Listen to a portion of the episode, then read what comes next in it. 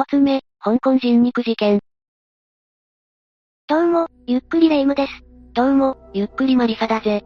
最近はコロナも落ち着いてきて、海外旅行に行く人も増えてきたわね。確かに、外国人も日本にたくさん来ているぜ。日本を観光する外国人は、香港人が一番多いそうよ。確かに、日本に近いからすぐに来れるよな。香港は夜景が綺麗だし、食べ物も美味しいから一度は行ってみたいんだぜ。香港は親日家も多いし、日本人にとっても人気の観光スポットよね。でもそんな香港で昔、恐ろしい事件が起きていたって知ってるかしら？全然知らなかったぜ。もしかして、香港マフィアとかの仕業だったりするのか？犯人は24歳の若い一般男性だったわ。この事件は香港社会に大きな衝撃を与えた事件なのよ。一般男性が社会に影響を与えたなんて、どんな事件かすごく気になるんだぜ。まずは事件の概要を説明するわね。事件発生は2008年4月27日、香港で、当時16歳だったワン・ジャメイさんが殺害されたわ。その後遺体はバラバラに切り刻まれ、遺体の一部が、市場の肉屋に混入されて売られていたのよ。人の肉が売られていたのか？それはみんなびっくりしたに違いないぜ。この事件は香港社会に大きなセンセーションを巻き起こしたわ。警察関係者によると、彼女が最後に連絡を取ったのは人知遺体という、当時25歳の小太りの男性だと判明したのよ。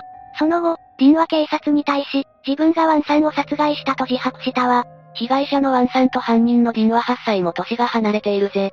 この二人はどこで出会ったんだ？二人が出会ったのはネットだったのよ。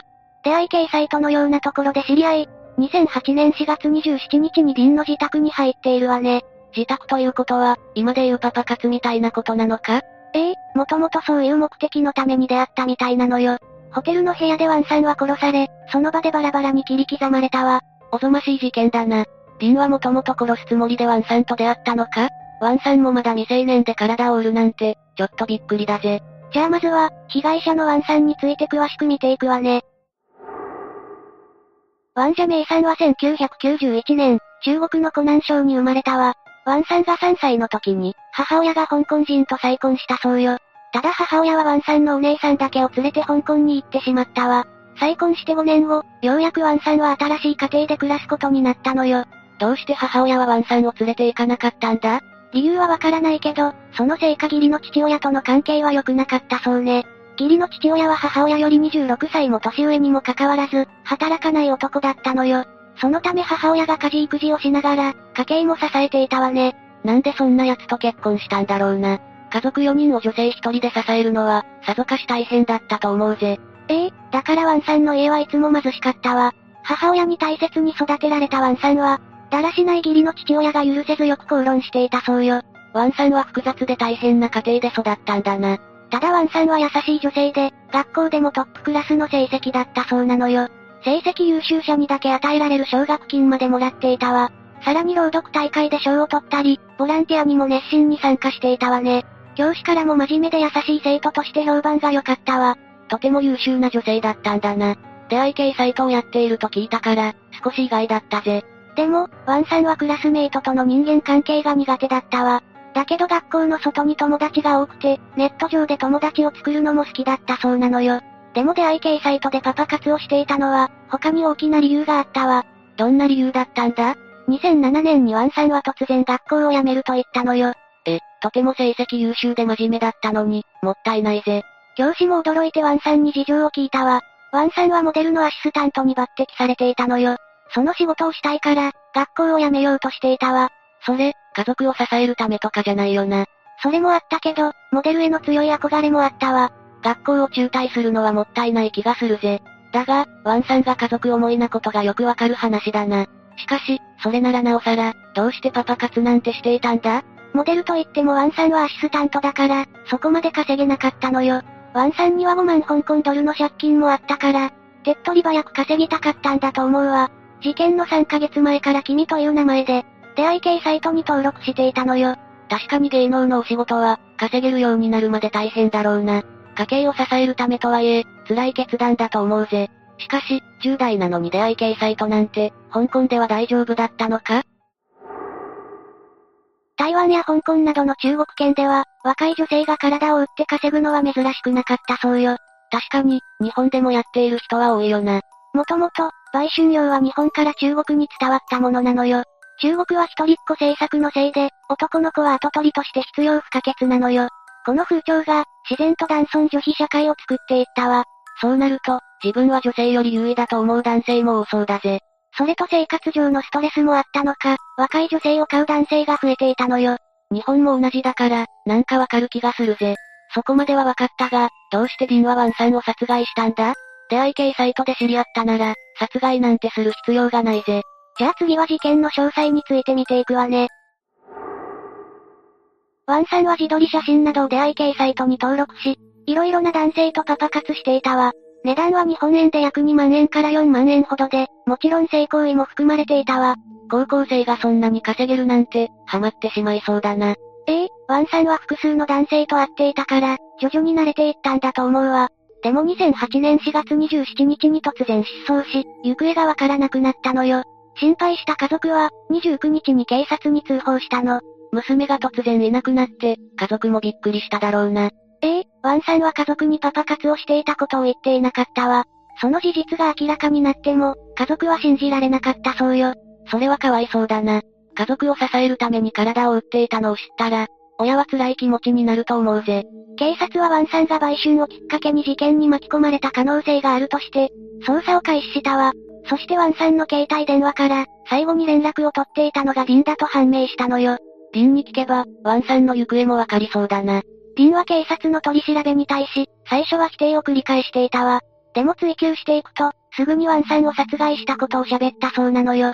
まだ失踪の段階なのに、あっさり自供したんだな。リンは4月27日にワンさんと出会い系サイトでやり取りして、リンの自宅で過ごしていたわ。そして性行為の後、リンはワンさんを殺害したのよ。リンの自宅を捜査したところ、カーペットから、ワンさんの血痕や髪の毛が発見されたわ。それは決定的な証拠だな。で、リンは結局なんでワンさんを殺害してしまったんだ？それが、リンは殺害動機について覚えてないの一点張りだったのよ。覚えてないってどういうことだ？殺害して体を切り刻むなんて、よほどの理由がない限りできないはずだぜ。リンの殺害した動機が不明という点は、この事件の闇とされる理由でもあるわ。事件の闇？実はワンさんと出会う前、リンは一晩中クラブでパーティーをしていたわ。リンはクラブでお酒を楽しみ、さらに薬物にまで手を出していたのね。薬と酒の興奮状態で、リンはずっと眠れず、性欲が高ぶっていたそうなのよ。お酒とドラッグのコンボはやばそうなんだぜ。まさかその状態で、ワンさんと会ったのか？リンは興奮が抑えられず、出会い系サイトを見ていたわ。薬物で決まった犯人に目をつけられるなんて、ワンさんも悲劇だな。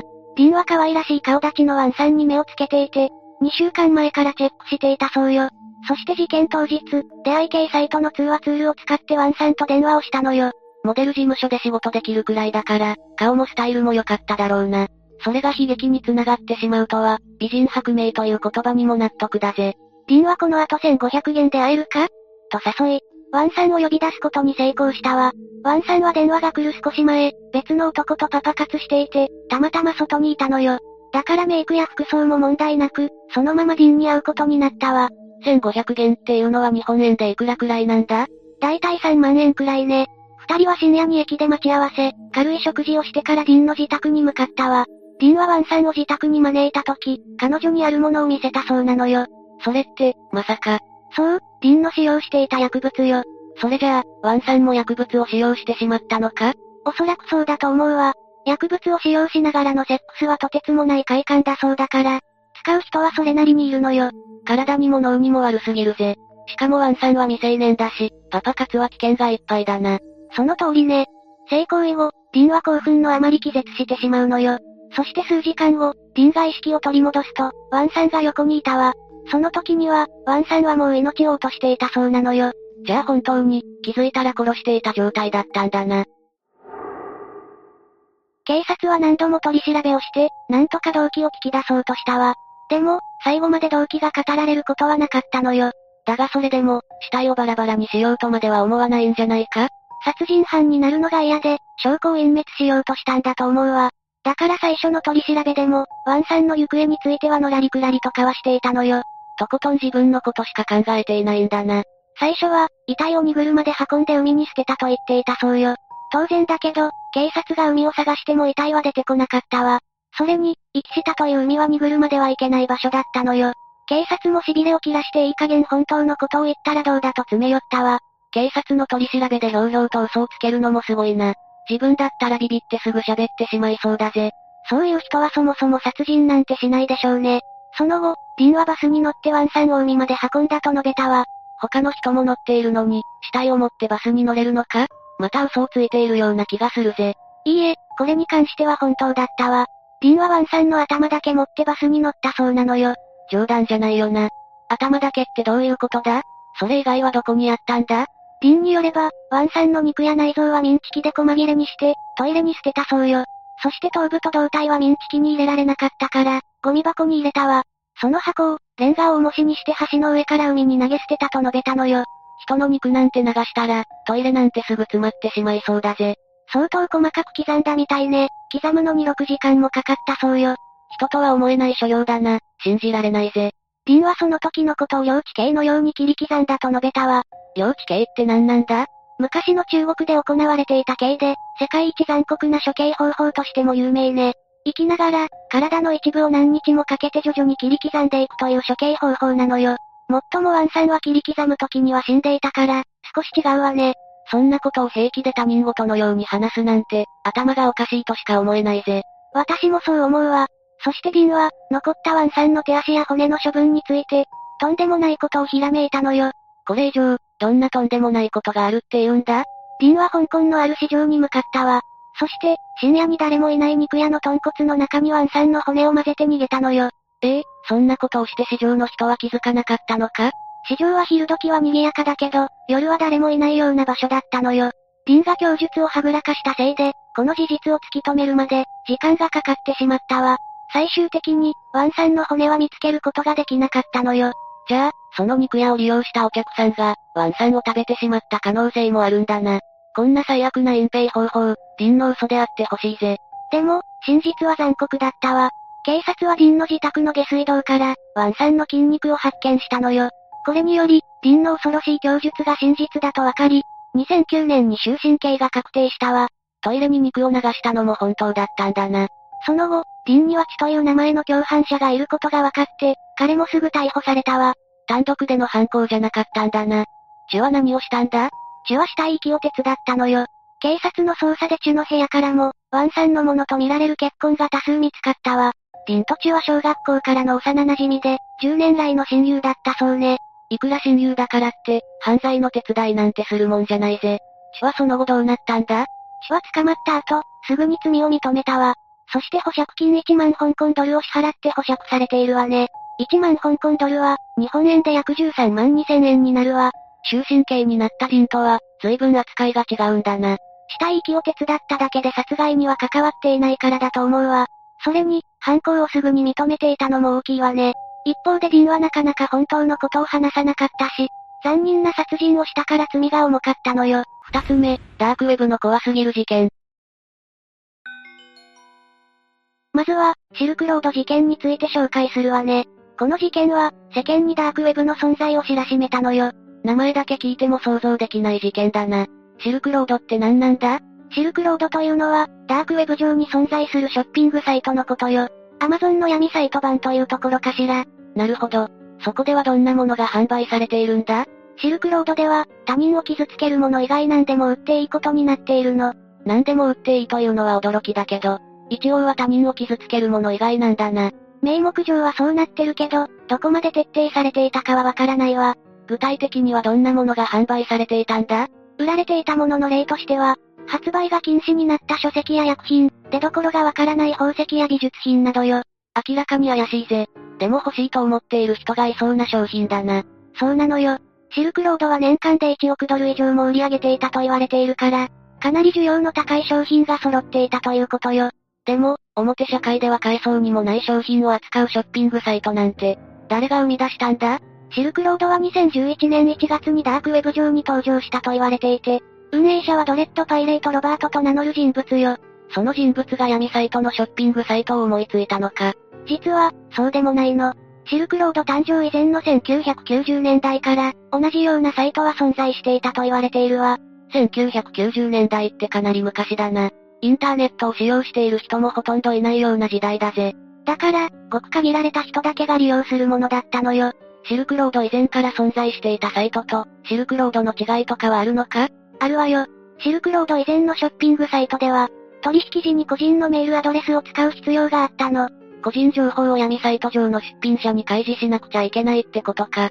他にも、決済に使われていたのが国際送金や大手送金サービスのペイパルだったことから、詐欺が横行していたわ。もはや詐欺をするための場所みたいなもんだぜ。それに比べてシルクロードはどうだったんだ？シルクロードの場合は、売買の仲介として第三者が介入することになっていて、取引の公平性を保っていたの。運営側が間に入って取引を監視していたんだな。でも、支払い方法が国際送金やペイパルだったら、個人情報流出には繋がるんじゃないのか？そこもシルクロードでは改善されていたのよ。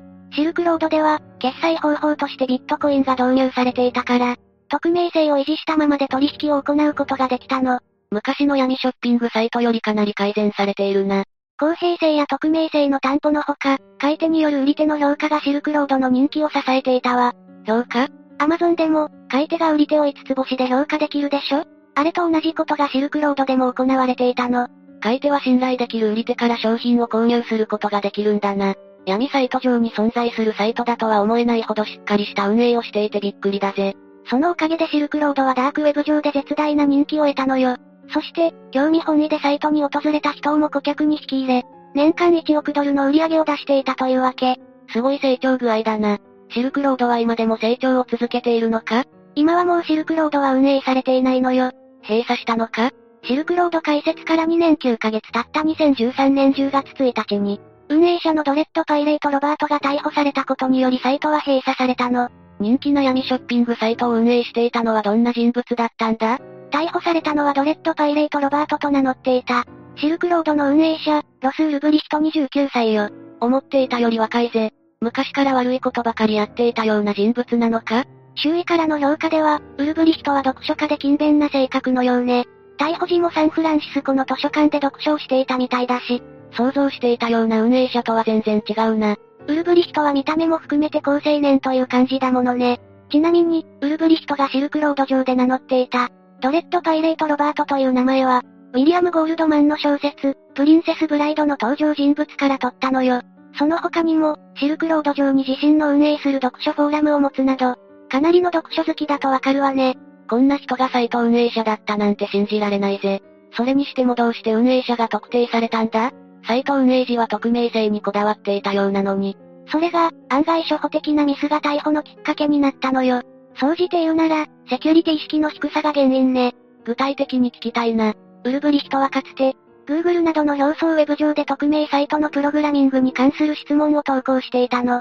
この時に使用されていたインターネットネームが本名だったわ。シルクロードのプログラミングについて公の場で質問していたんだな。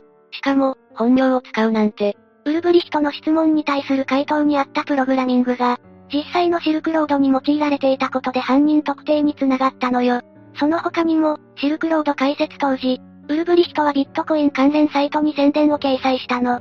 その宣伝に使ったアカウントとウルブリヒト本人名義の Gmail アドレスが紐付けられていたことで、ウルブリヒトがシルクロードの運営者だと確定したわ。どうしてそんなに足跡を残してしまったんだ？ウルブリヒト本人曰く、ダークウェブ上での秘匿性には気を使っていたが、表層サイト上までは気が回らなかったそうよ。ちょっとお粗末だな。最終的に、ウルブリヒトはどんな罪に問われたんだ？逮捕後に行われた裁判で、ウルブリヒトはハッキングやマネーロンダリングの共謀など計7件の容疑をかけられ、最終的に仮釈放なしの終身刑を言い渡されたわ。かなり重い刑だぜ。ウルブリヒトも終身刑は重すぎると主張したんだけど、結局そのまま収監されて、現在も刑務所の中よ。この事件は社会に衝撃を与え、2021年にはこの事件を題材にした映画まで公開されたの。普通の人は闇サイトが実際に存在していたなんて思わないからな。案外身近にこんなサイトが存在していたり、身近に運営している人がいたりすると思うと衝撃だぜ。次に紹介するダークウェブ上で事件を起こしたサイトはオニオンチャンネルよ。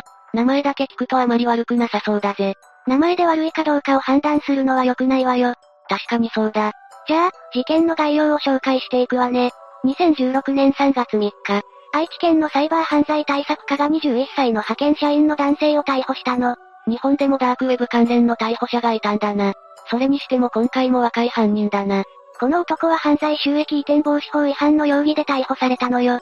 具体的に説明すると、男はオニオンチャンネル上で銀行口座の売買を行い、110万円ほどの利益を得ていたの。オニオンチャンネルはどんなサイトなんだ？オニオンチャンネルはダークウェブ上でも大きな掲示板なの。トアと呼ばれる特別なネットワークを用いないと観覧することはできないわ。トアってなんだ？トアというのは特殊なブラウザの一つで、利用者に高度な匿名性を提供し、インターネット検閲の回避や、プライバシー保護などの目的で使われるのよ。それはあらゆる悪がはびこっていそうだぜ。さっき犯人が銀行口座の売買で逮捕されたって言ってたけど、オニオンチャンネルもシルクロードみたいなショッピングサイトなのか？オニオンチャンネルはショッピングサイトというよりは取引サイトという感じね。サイト上では違法薬物やクレジットカード番号、コンピューターウイルスまであらゆるものが取引されているそうよ。そんなものが表層サイトではないといえどネット上で取引されているなんて、しかも日本人も参加しているというのが驚きだぜ。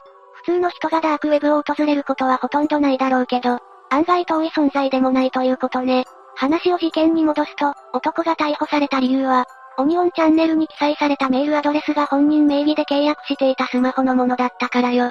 この犯人も初歩的なミスを犯しているじゃないか。警察がダークウェブに介入してくるとは思わなかったのか。それか取引に夢中で、細かいところに気が回らなかったのかもね。日本でダークウェブ関連の逮捕者が出たということで、京都府警、千葉県警、福岡県警、神奈川県警などを含む13府県警と、日本サイバー犯罪対策センターはダークウェブ上の取り締まりを強化したの。そして、2018年11月からは口座情報や携帯電話の違法取引を主な対象とした、ダークウェブ上の違法取引に対する一斉摘発が全国的に行われているわ。日本でもダークウェブ上の違法取引が行われていたなんて衝撃すぎるぜ。衝撃よね。もっと衝撃なのは、結果として2018年11月以降39件の事案、合計20人が摘発されていることなのよ。一人や二人じゃないんだな。日本でダークウェブ関連の事件が起こったのはショックだけど、オニオンチャンネル事件は警察のサイバー対策強化につながる良いきっかけになったとも言えるわ。ポジティブに考えるとそう言えるな。今後、被害者はもちろん加害者が誕生しないことを願うばかりだぜ。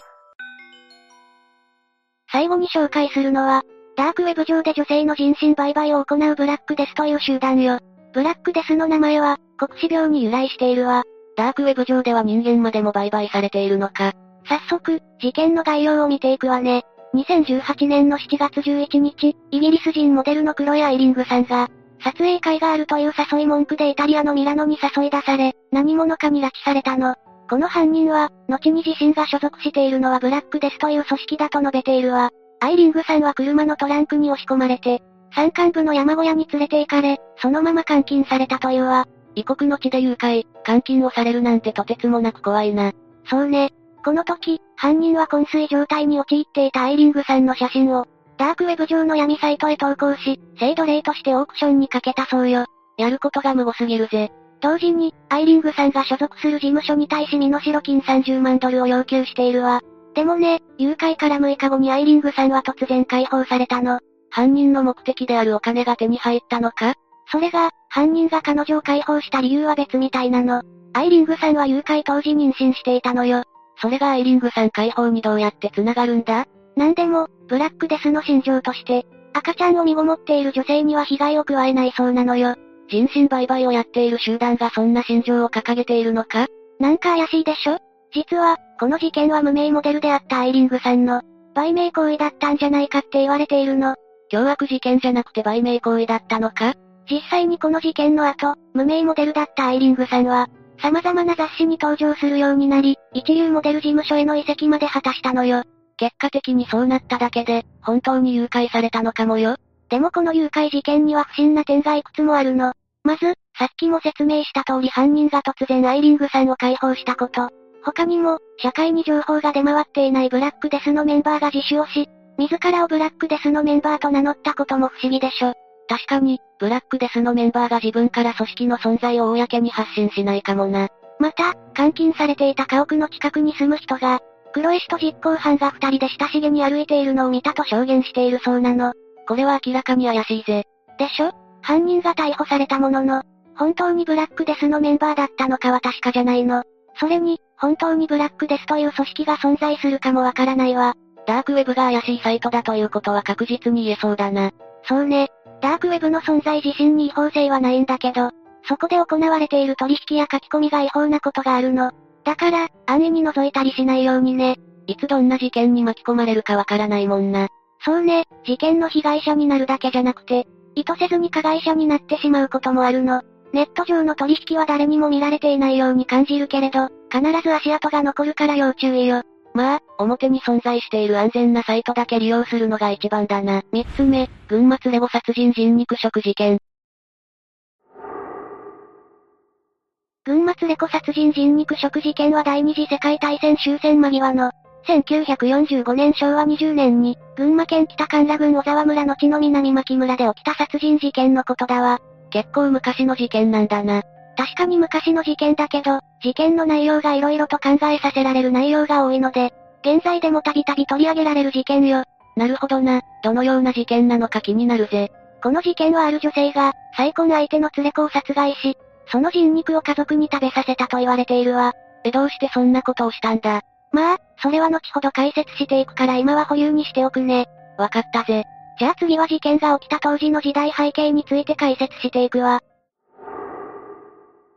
事件が起きたのは太平洋戦争末期で日本が終戦を迎える年のことだったわ。当時の日本は国家総動員法により、若い男性は戦争へ行き、国内は様々な物資不足に陥っていたわ。それは田舎の方になるとかなり深刻で、明日の食事を取ることができるのかわからない人が大勢いたと言われているわ。ものすごい時代だな。また、家族が多いところは食料不足がかなり深刻だったわ。本当に大変な時代だったんだな。それで事件はどんな風に起きてしまうんだ？この事件の始まりは犯人である女性 A が男性 B と恋に落ちたことから始まるわ。男性 B は前妻の妻を病気で亡くした過去があり、その後 A を内縁の妻として迎えたと言われているわ。二人が内縁の関係となるきっかけは何だったのか気になるぜ。それに関しては、はっきりしたことは分かっていないわ。一応ネット上では A は疎開先である群馬県の小沢村でたまたま B と出会い、内縁の関係となったと言われているけど明確な根拠はないわね。まあ、大変な時代だったことは間違いないし、少しでも協力した方がいいだろうからな。話を進めるけど、二人の関係は良好で貧しいながらも必死に生きていたわ。しかし、A にとってある人物の存在が気がかりだったの。その人物って誰なんだ？それは B の連れ子である C だね。C は事件当時17歳の女の子で幼少期に患った髄膜炎の影響で、重度の知的障害を抱えている子供だったの。また、C は知的障害を抱えていたので方向に出されることはなく、自宅でひっそりと暮らしていたの。なるほどな。それで B には C 以外の子供はいなかったのか？ B には C 以外で3人の子供がいたと言われているけど、3人は事件当時、全員方向に出されていたと言われているわ。じゃあ、逆に A には子供はいなかったのか？連れ子が一人いたわ。ちょっと待ってくれ、ややこしくなってきたぜ。そうだね、ここで一度整理しておこうか。まず、A は離婚歴があり、連れ子が一人、B は前妻を病気で亡くし、子供は C を含めて4人いたわ。さらに A と B との間には2人の子供が生まれていたの。なるほどな。それで事件当時、A と B と一緒に暮らしていたのはどの子供なんだ？事件当時は、A、B、C、A の連れ子、A と B の子供2人が暮らしていたわ。なるほど、これで整理できたぜ。つまり、事件当時は6人で生活していたということになるんだな。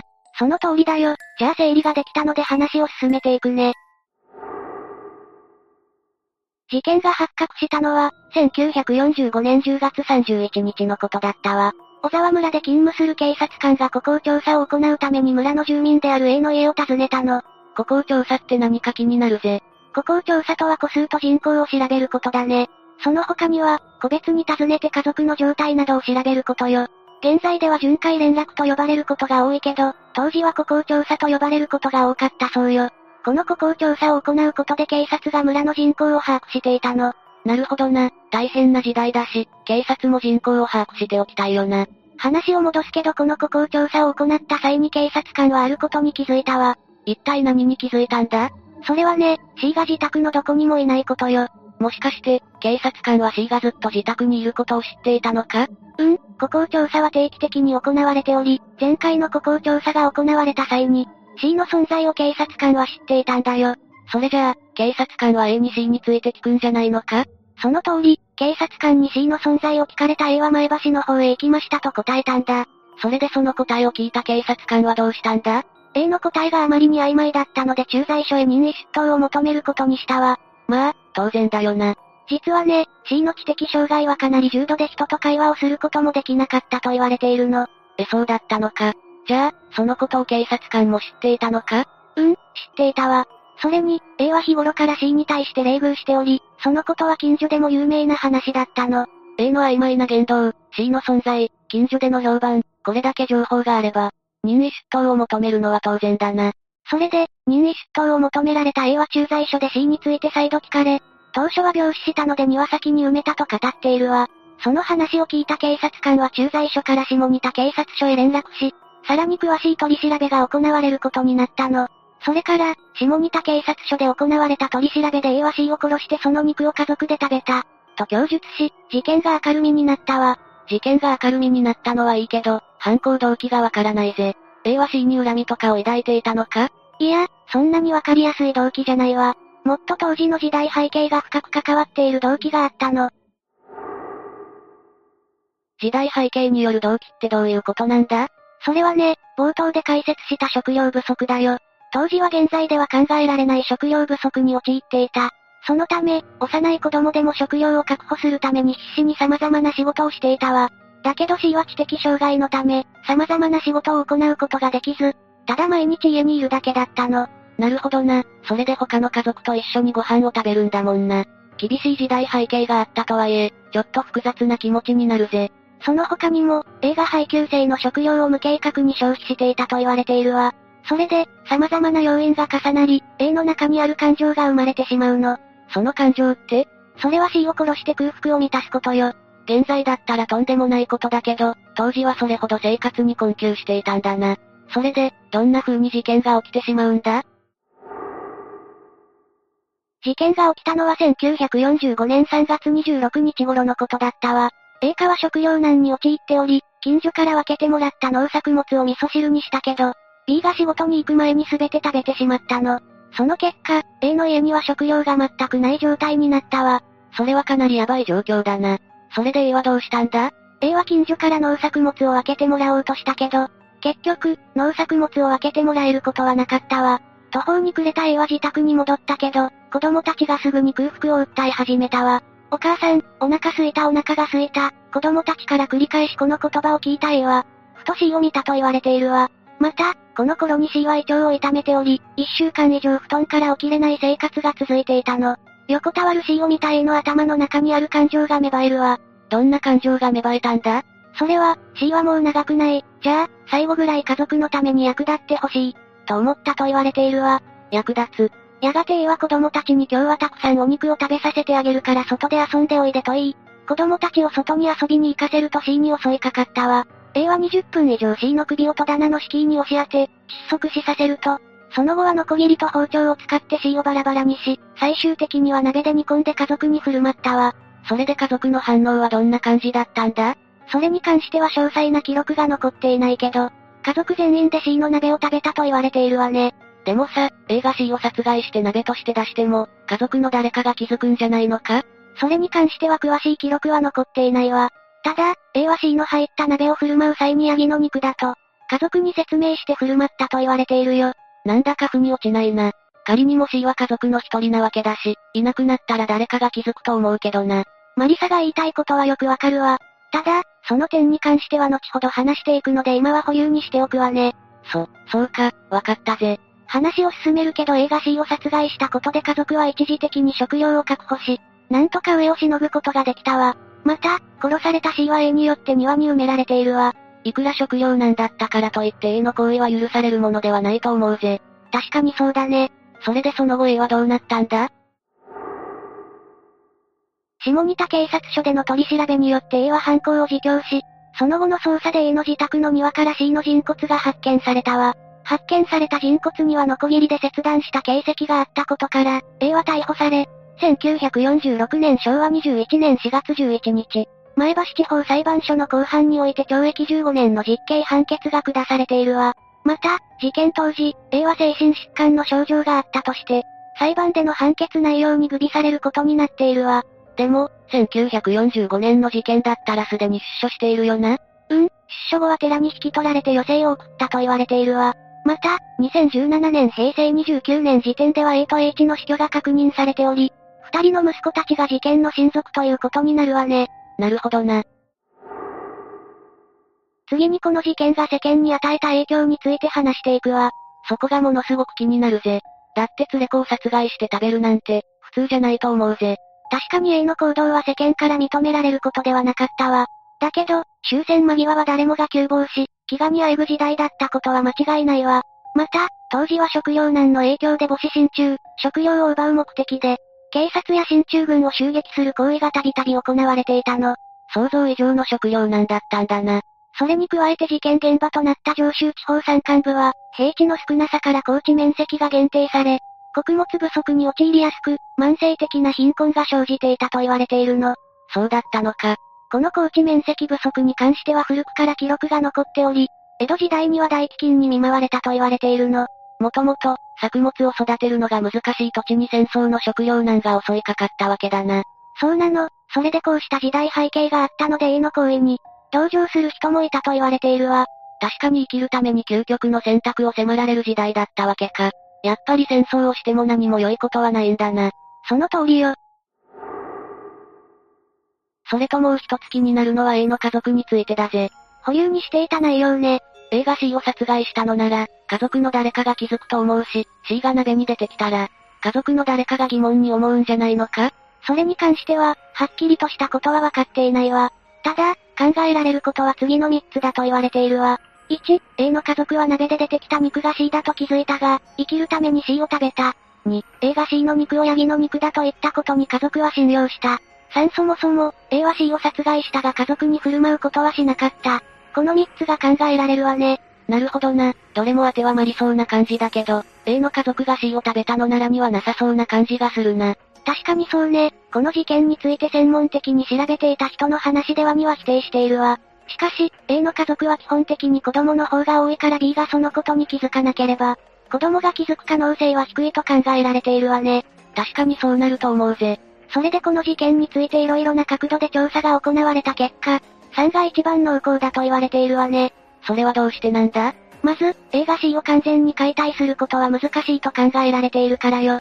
確かに事件当時 C は17歳だからな。女性が一人で解体するのは難しいだろうな。でも気になるのは、警察が捜査を行った際に解体した跡が残っていたということだぜ。そのことに関しては、C の遺体を庭に埋める際に A が、事件の発覚を恐れて解体したと言われているわね。つまり、食べるために解体したのではなく隠蔽するために解体したってことだな。そういうことよ。だけどそれだったら B は C がいなくなったことをなんとも思わなかったのか？そこがこの事件の闇が深いところよ。先ほども話したように事件現場はものすごい食糧難に陥っていたわ。みんなが生きるために必死で C の存在ははっきり言って足手まといであることは間違いないわ。確かにそうなるな。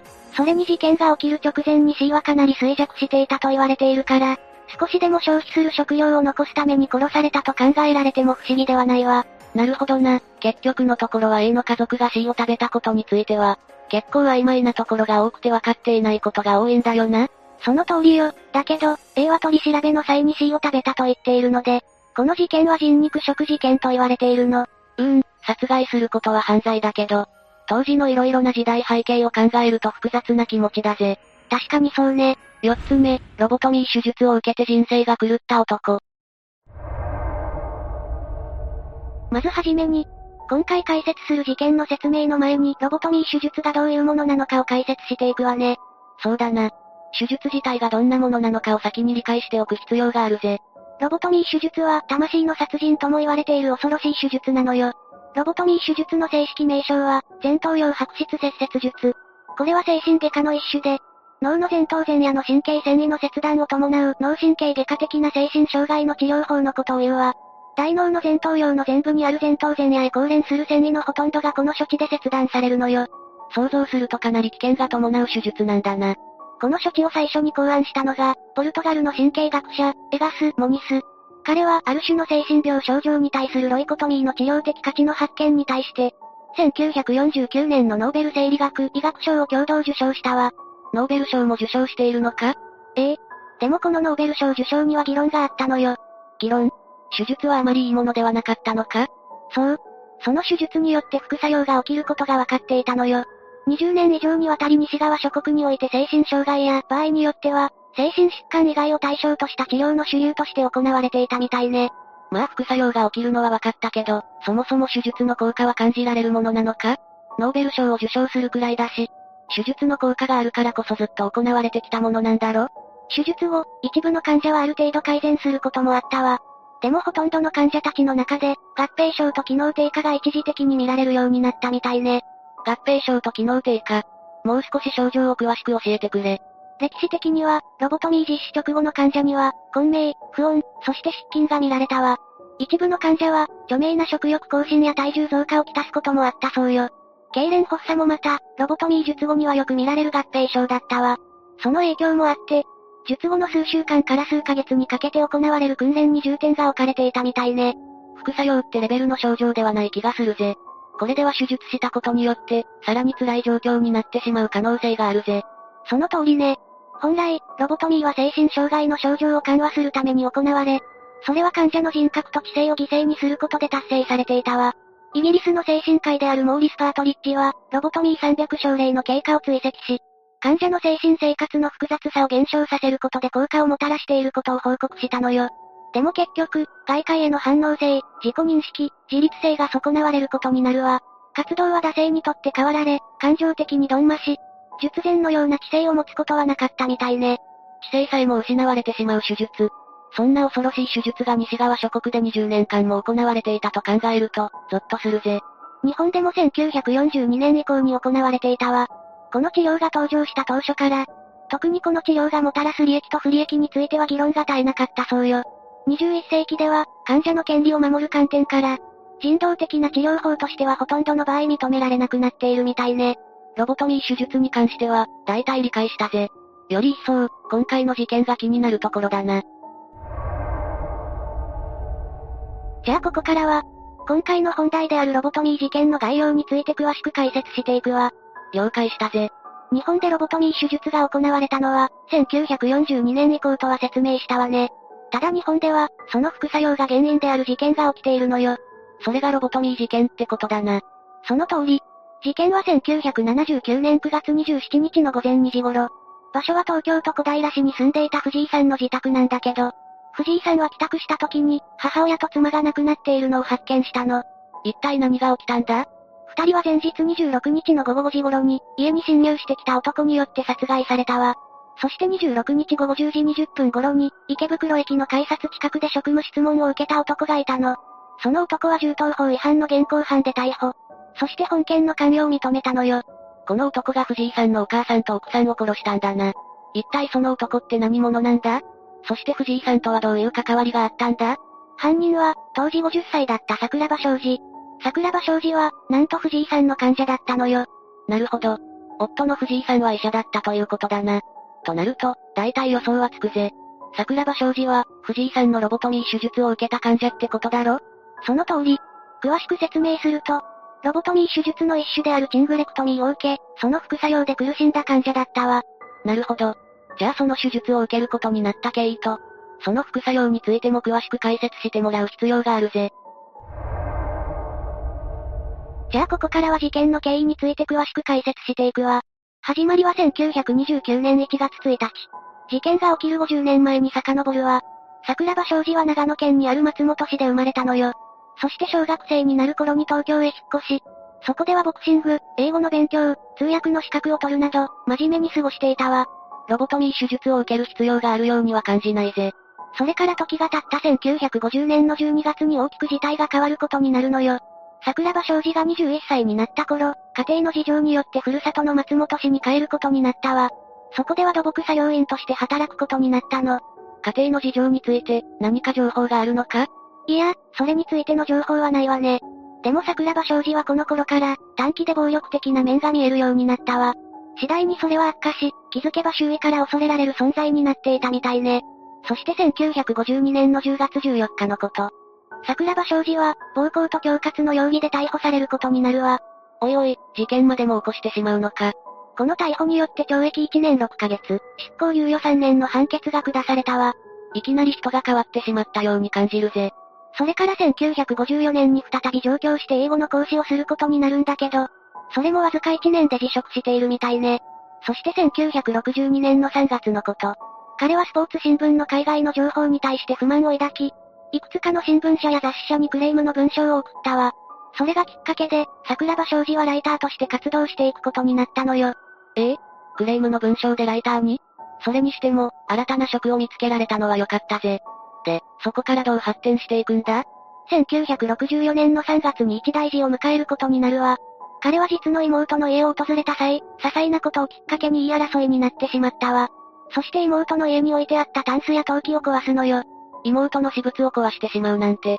そして器物破損の現行犯で桜庭昌司は逮捕されることになったの。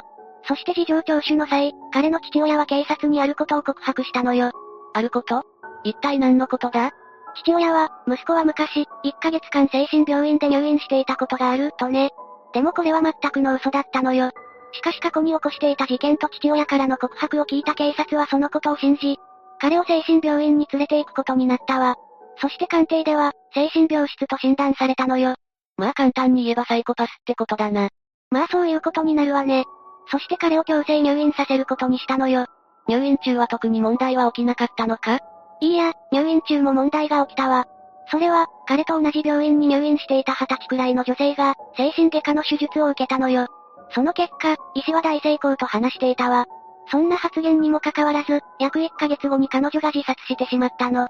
手術成功と言っておいて、結局自殺してしまうってことは本当に成功したのかわからないと思うぜ。まさかその医師というのが、藤井さんってこと？マリサ、勘が鋭いわね。その医師こそが藤井医師だったのよ。なるほどな。そこで桜庭昌司はどういう行動をとったんだ？桜庭昌司は藤井医師に対して怒りをぶつけたわ。そして自分はその手術を絶対に受けたくないと主張したのよ。まあ手術を受けた挙句の結果を知ってしまっては、自ら受けたいとは思わないよな。またこういった手術を受ける際は、親の承諾が必要になるわ。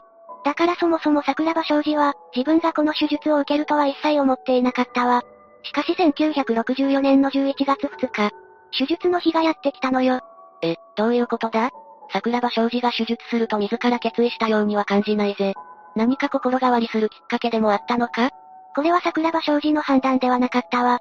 藤井医師は検査と嘘をついて、彼に全身麻酔をかけ、ロボトミー手術を行ったのよ。そんなこと、あり得るのか？手術は親の承諾が必要だと説明したわね。だから藤井医師は彼の母親を呼び出し、説得したのよ。親が承諾したってことか。結果的に手術は行われ、4ヶ月後の桜庭昌司は別人のようになっていたわ。藤井医師はこれを見て、同意書にサインする代わりに退院を許可したのよ。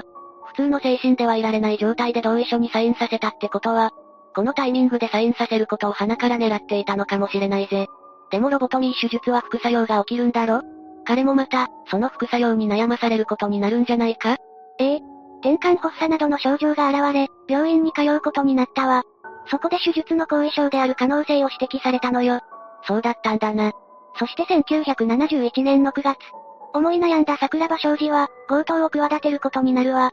それはまたどうしてなんだ？100万円さえあれば、借金を返済して新たにライターとして活動できると思っていたみたいね。そして閉店間際を狙って強盗に及ぶんだけど、彼の転換の発作を抑制する薬の影響でふらついてしまい、結局取り押さえられることになるわ。そのまま現行犯逮捕、懲役4年の実刑判決が下されたわ。もしかして、こうなってしまったのも全て藤井医師のせいだと思うようになっていくってことだな。出所後は働くことを決意するんだけど、すでに桜庭昌司は普通に働くことさえも困難になっていたわ。そして1978年のこと。彼は夕日を眺めてこう思ったのよ。夕日を眺めても何も感じない。自分は人間ではない。生きている資格などない、とね。いよいよ藤井医師に怒りをぶつける時が来たみたいだな。それから1年後の1979年の9月26日。彼は遺書を持ち、藤井医師の自宅に侵入したわ。そこで藤井医師の母親と妻を殺害。そのまま藤井医師の帰宅を待っていたんだけど、夜になっても帰宅してこないため、一度逃走を決意したわ。そして翌日の午前2時頃、帰宅した藤井医師は殺害されている母親と妻を発見し、警察に通報したわ。そこで桜庭昌司は逮捕されるんだな。こうして桜庭昌司は逮捕されることになったわ。無事に逮捕されて一安心だぜ。そこで、裁判はどうなったんだ？じゃあここからは、裁判の結果について詳しく解説していくわね。桜庭昌司は今回の件に関して、こう語ったわ。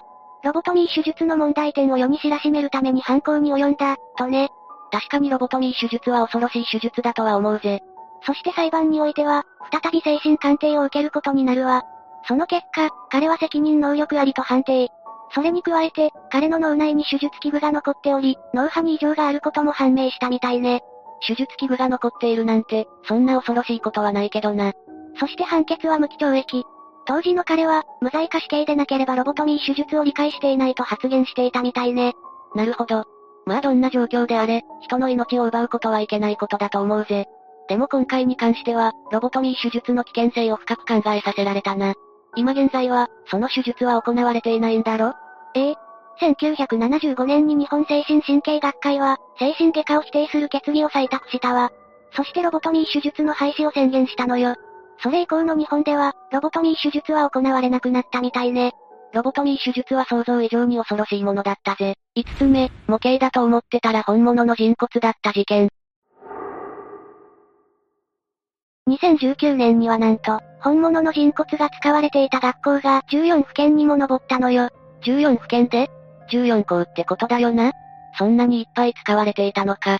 まず、2018年に佐賀県立佐賀西高等学校の生物の教室で、鳥の剥製とともに骨の標本が置いてあったみたいなんだけど、県警の調査によるとその標本は本物だと断定されたみたいなの。佐賀西高校って言ったら、佐賀県でもトップを争うくらいの進学校だよな。学校関係者の話によるとずっと模型だと思っていたと、動揺していたそうなの。学校の人たちも気づかなかったのか。続いて長野県、徳島県の学校からも本物だと思われる人骨が見つかったんだけど、教育委員会が現在調査中とのことだそうよ。そんなに本物の人の身体の一部が使われていたら、ちょっと怖いぜ。他にも、大阪府教育庁は19年の2月26日に高校12校と、資格支援学校2校から、人骨や臓器の標本が発見されたそうね。待ってくれよ、骨だけにとどまらず、臓器まで見つかるなんて、ホラー映画に出てくる廃病院みたいな雰囲気になるじゃないか。臓器はホルマリン漬けにされていたまま保管されていたそうね。立て続けに秋田県や群馬県からも、胎児や臓器、頭蓋骨の標本が見つかったのよ。全国的に見つかっているんだな。それにしても、どうしてこんなに本物の人の体の一部が見つかっているんだ？まさか、事件が全国的に起きているのか。いいえ、この現象に事件性は極めて低いと言われているわ。そうなのか？それはどうしてなんだ？順天堂大学医学部教授の酒井達夫氏は、明治初期まで時代を遡って調べられたそうなの。現在では本物の人骨や臓器は流通していないけど、明治初期に各都道府県にあった医学校では、人体解剖の一環として標本が作られていたそうなのよ。ただ、その医学校の多くは廃校になって、その時に近隣の学校に寄贈したことにより、その時の標本が残っているのではないかとされているの。そうか、確かに事件性があるとすれば、あまりにも本物の人骨や臓器が見つかりすぎているもんな。ただ、日本ではなく他の国では、事件に巻き込まれた遺体を使った、実験が行われていた学校があったことが分かったの。本当にそんなことがあるんだな。とても野蛮だぜ。一体どこの国なんだ？それじゃあこれから、19世紀半ばに起こった、バークとヘア連続殺人事件について解説していくわね。事件は1827年から28年のおよそ1年間起こっていた。主犯格のウィリアム・バークとウィリアム・ヘアの2人は、地元のエジンバライ学校のロバート・ボックス博士に死体を売りさばいていたの。なんということだ。どうしてそんなに恐ろしいことをしていたんだ？それにはその頃のイギリスの国の背景に大きな問題がいくつかあってね。19世紀の同国では医学の発展という名目で解剖学が推進されていたの。だけど、当時の合法的な遺体の供給源は処刑された受刑者の遺体のみが認められていて、医学の進歩とともに死体の数が圧倒的に不足していたのよ。確かに、毎年何人も死刑囚が出てくるわけじゃないし、解剖学が推奨されれば実習なんかも増えていくだろうしな。今は、老衰なんかで亡くなられた方が生前に解剖学に出すことを承諾していれば、その方の遺体を実験に使うことはできるけど、昔はそんな制度がなかったのよね。そうだよな。受刑者の遺体だけだと足りなくなってもおかしくないと思うぜ。それが原因で流行ってしまったのが、墓場からの遺体の窃盗よ。また随分と野蛮な泥棒が現れたものだな。医学校によっては裏で買い取って実験に使うところもあったみたいなの。そんな時、当時イギリスのエリンバラで間借りして貧しく暮らす、事件の主犯となるウィリアム・バークとウィリアム・ヘアという男2人がいたんだけど、最初は仕事があってなんとか暮らしていたのよ。だけど、ある時食いぶちだった仕事を失ってしまい、なんとかして稼がないといけない状態に陥ったのね。どうして二人は貧しい暮らしをしていたんだ？この頃のイギリスは産業革命が起こった時代で、近代文明と封建制度の狭間の時代だったの。それは一体どんな時代だったんだ？とにかくひどかったみたいで、国民としての人権すら認められずに近代化の道具として、使い捨てにされていた労働者階級の人々は、貧困に追いやられていたという背景が関係しているわ。そんな中、部屋はある一人の老人の遺体を見て、この遺体を売りさばいてお金にすることを思いついたの。そうか、貧困の重労働者が増える中で、さらに学校では解剖に使う遺体が不足していたもんな。だから墓を掘り起こして遺体を盗んで、売りさばいてお金をもらうということが流行っていたんだな。そういうことなの。その手法をまず部屋が思いついたのよ。ただ、一人の力で遺体を運んで、学校まで売りに行くのはかなり大変で、それこそ重労働だったのよね。確かに、一人で墓を掘り起こさなくちゃいけないし、遺体を運ばないといけないもんな。いくら流行っていたとはいえこの行為は許されることではないし、誰にも見つからないように学校まで持っていくのは無理があるかもしれないな。そこで、部屋は同じ下宿で暮らしていたバークに声をかけ、二人で死体の売買を実行することにしたんだ。なるほど、協力を要請したんだな。二人で墓から遺体を盗んで、エリンバライ学校のロバート・ノックス博士に遺体を引き渡し、7ポンドを受け取ったようなの。これが博士と二人との出会いね。7ポンドって、当時はどれだけ生活ができる額だったんだ？この時は年間60ポンドあれば、独身の女性がある程度ゆとりのある生活ができたみたいだから、1日で稼ぐには十分な額ね。確かに、1ヶ月で210ポンドになるもんな。だけどこの行為が流行っていたんなら、墓にいる遺体の家族が気づいたりするんじゃないのか？そうなの。さっきも言った通り、お墓から遺体を盗む行為はイギリスでは流行っていたの。もちろんいろんなところで噂になって、墓場の近くで遺族の方が交代で監視するようになったの。そんなことになって、墓場から遺体を盗むことが困難になってしまった二人は、あることを思いついてしまうの。レイム、二人は一体何を思いついたんだ？二人は自分たちで死体を作ってしまえばいいと考えてしまうの。おいおい、待ってくれよ。人の命を犠牲にしてまで金を得るのなら、重労働で働いていつか平和な世界が来ることを信じていた方がまだ良いと私は思うぜ。そうよね。最初にターゲットとして目をつけたのが、病弱な下宿人のジョセフという青年だったの。二人は彼にウイスキーをたくさん勧めて、酔っ払ったジョセフは深い眠りについたわ。眠ったのを見計らって彼を殺害し、すぐにその遺体を博士の元へ持って行って、15ポンドを受け取ったわ。人の命をなんだと思っているんだ。そして二人は次のターゲットを探し始めたわ。ターゲットとして選ぶ条件として、ジョセフのように同じ下宿人で病弱の人を狙っていたが、彼のような条件に合う人がなかなか見つからなかったのよ。それで、どうしたんだ？街に出て探すことに決めたの。そこはもう諦めてくれ。1828年2月、二人目の犠牲者で年金生活者の、アビゲイル・シンプソンという人物を手にかけて、再び売りさばいたわ。この二人には、少しも申し訳ないという気持ちはなかったのだろうか。さらにこの犯行は続き、娼婦やと美食、無職の10代から20歳前後の若い人たちが次々と犠牲になっていったわ。この二人に対して、医学校の博士は何も言わなかったのか？そもそも二人の犯行を知らなかったのか？アート博士は、二人から直接入手法については聞いてはいないようだったけど、感づいていたと言われているわ。だけど博士はそれを黙認していたみたいなの。きっと、実験で必要な遺体の供給源がなくなると博士も困るから、あえて気づかないふりというか、事件に直接関わることを避けたのではないかと考えられているわ。そうだったのか。それなら博士が気づいていたかどうかは不明だというわけだな。そして次の犠牲者として選ばれたのは、老娼婦のメリー・ハルダンという女性ね。ただ、この女性を手にかけたことによって、二人にとっては厄介な問題が起こるの。どんな問題が起こったんだ？犯行がバレたのか？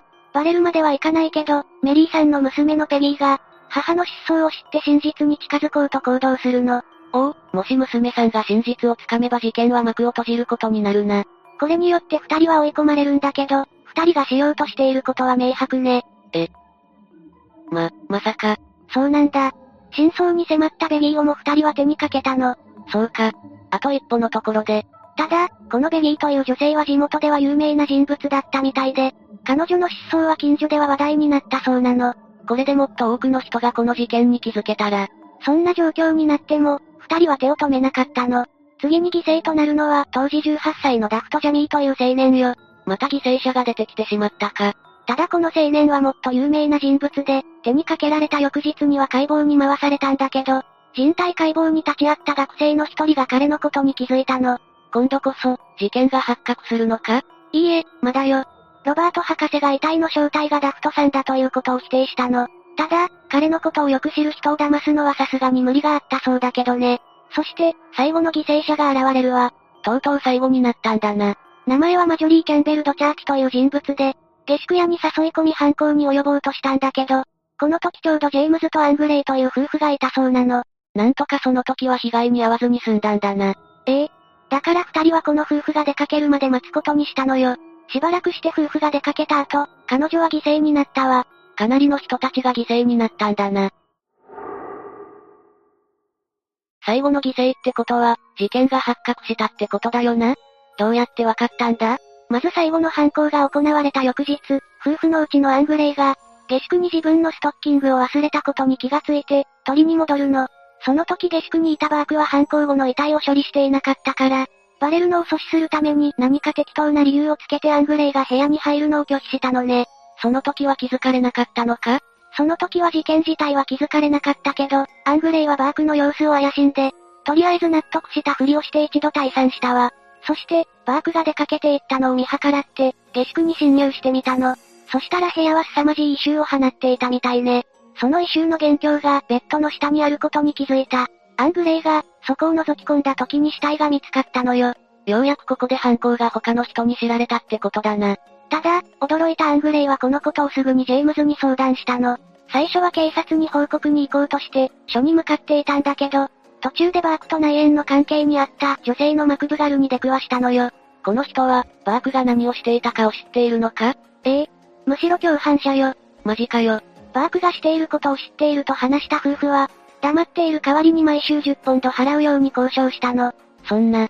だけど、マクブガルはこれを拒否して、急いでバークに知らせに行ったのよ。一応拒否したんだな。夫婦まで共犯にならなくてよかったぜ。そして夫婦は警察に通報し、バークと部屋は警察が現場に到着する前に急いで遺体を運んだの。犯行はごまかせてしまったのか。その時はね、証拠が見つからないから、その場での逮捕にはならなかったけど、職務質問でバークとマクブガルが、チャーティが帰った時間をそれぞれ午前7時、夕方頃と、違う証言をしたことにより、バークと部屋を緊急逮捕したの。その後すぐに通報によってチャーティの遺体も見つかって、犯行を知りながらも証拠隠滅の手助けをしたとしてマクブガルも逮捕されたの。やっと逮捕されたんだな。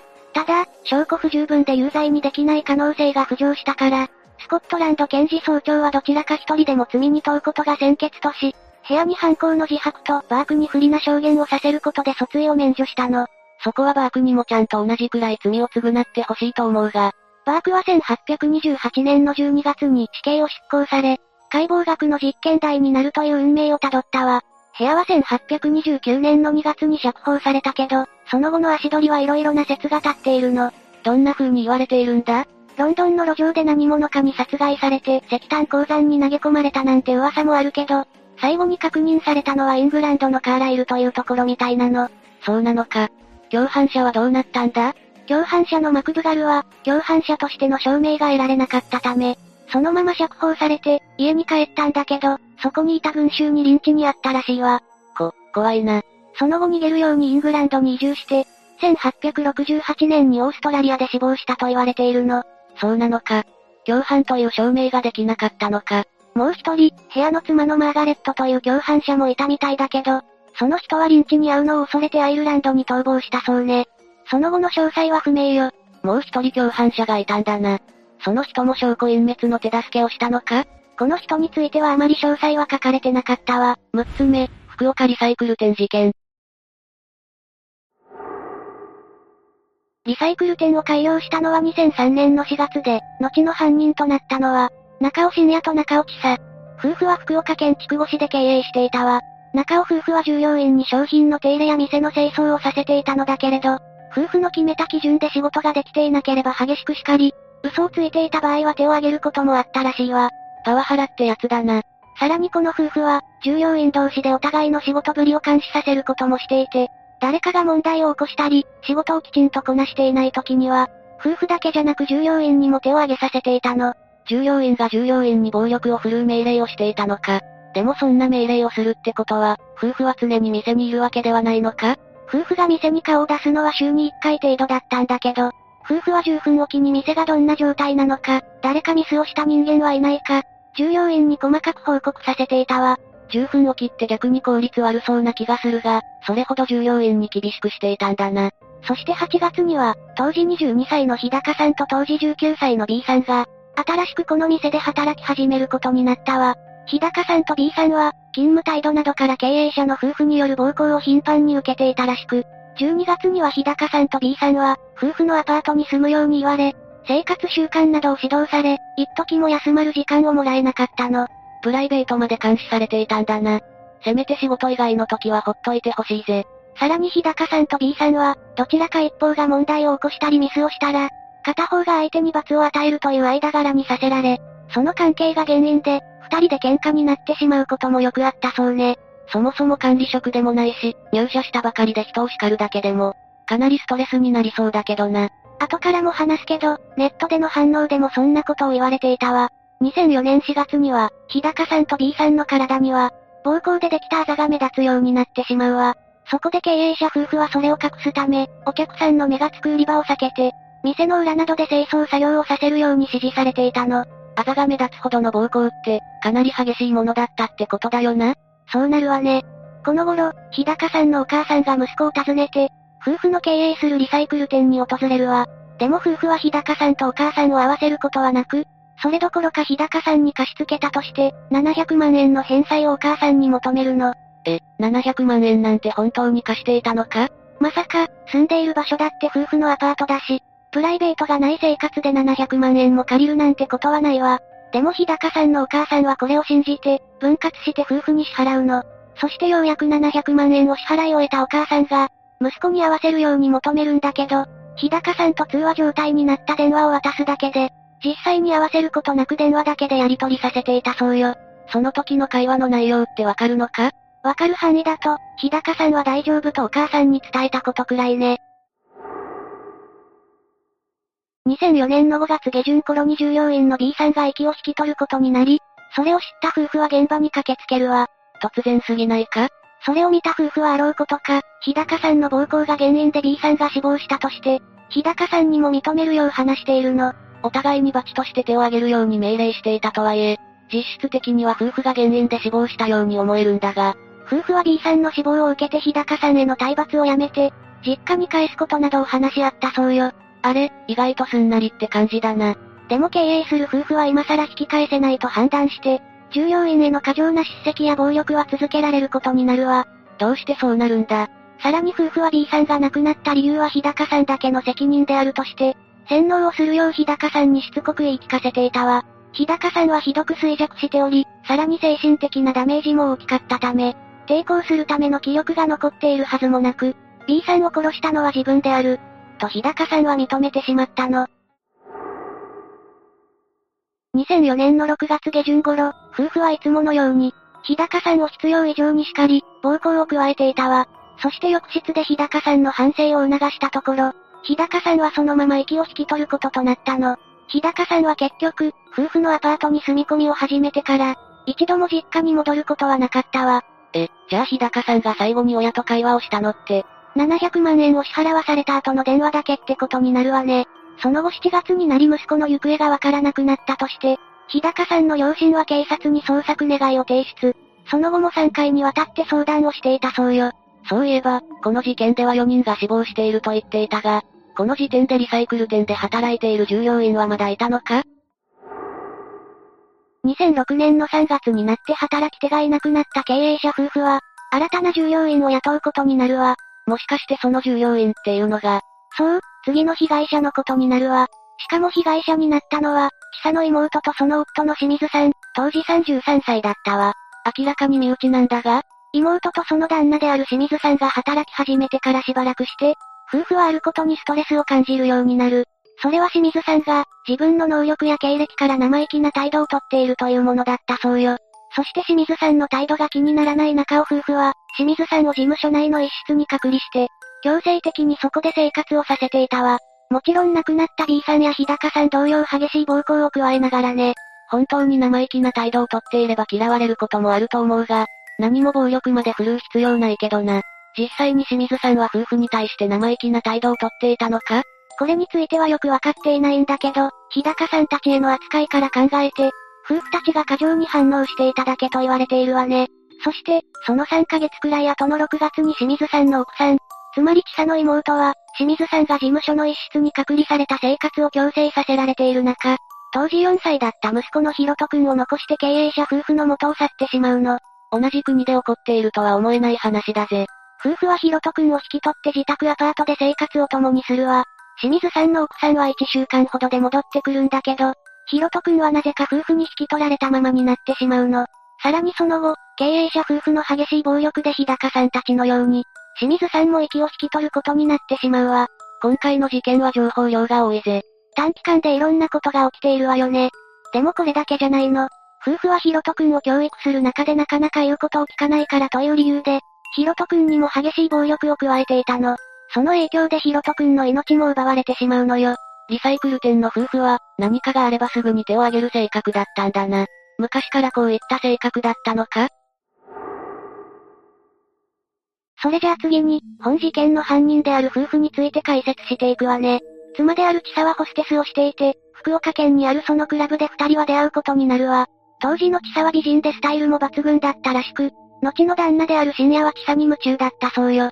2人はもともとホステスと客の間柄だったんだな。深夜の必死のアプローチが効いたのか、2人は身を結ばれて結婚することに。それが影響しているのか、この夫婦の立場関係としては妻である千佐が上で、結婚後も深夜の頭が上がることはなかったそうよ。実際、B さんが死亡した時に今更引き返せないと判断したのは千佐の方だったようで、深夜はそれに流されるような形でもあったらしいの。尻に敷かれているタイプの旦那ってことか。ちなみにこの夫婦はリサイクル店を開業する前に、干物の行商をしていたんだけど、うまく経営することができず、二人とも自己破産を経験しているわ。気にはなっていたんだが、リサイクル店の売り上げは良かったのか？従業員に厳しいのであれば、それなりにお客さんが入っていたのでは？なんて考えてしまったぜ。それが、リサイクル店の経営もうまくいっていなかったのよ。というのも、従業員に対しての厳しすぎる教育や暴行が原因で、店内はとてもギスギスとしていて、その悪い雰囲気から近所の人も店に入る気にならなかったそうね。それと、とあるものが原因で店に入らなかった人もいるんだけど、それは後から解説するわね。お客さんが入らない店ではあったものの、なぜか夫婦の生活はかなり贅沢なもので、周囲の目を引くほどだったらしいんだけど、これは何が理由だったと思う？日高さんの親から700万円を騙し取ったりしていたし、何かしらの詐欺を働いていたとか？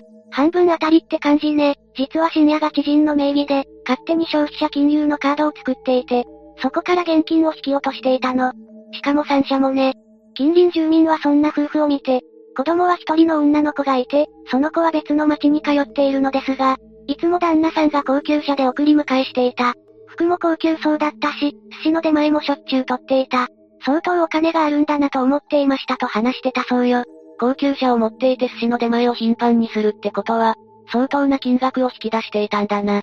それにその知人の男性は、勝手に作られたカードの存在も知らないんだよな。もちろんよ。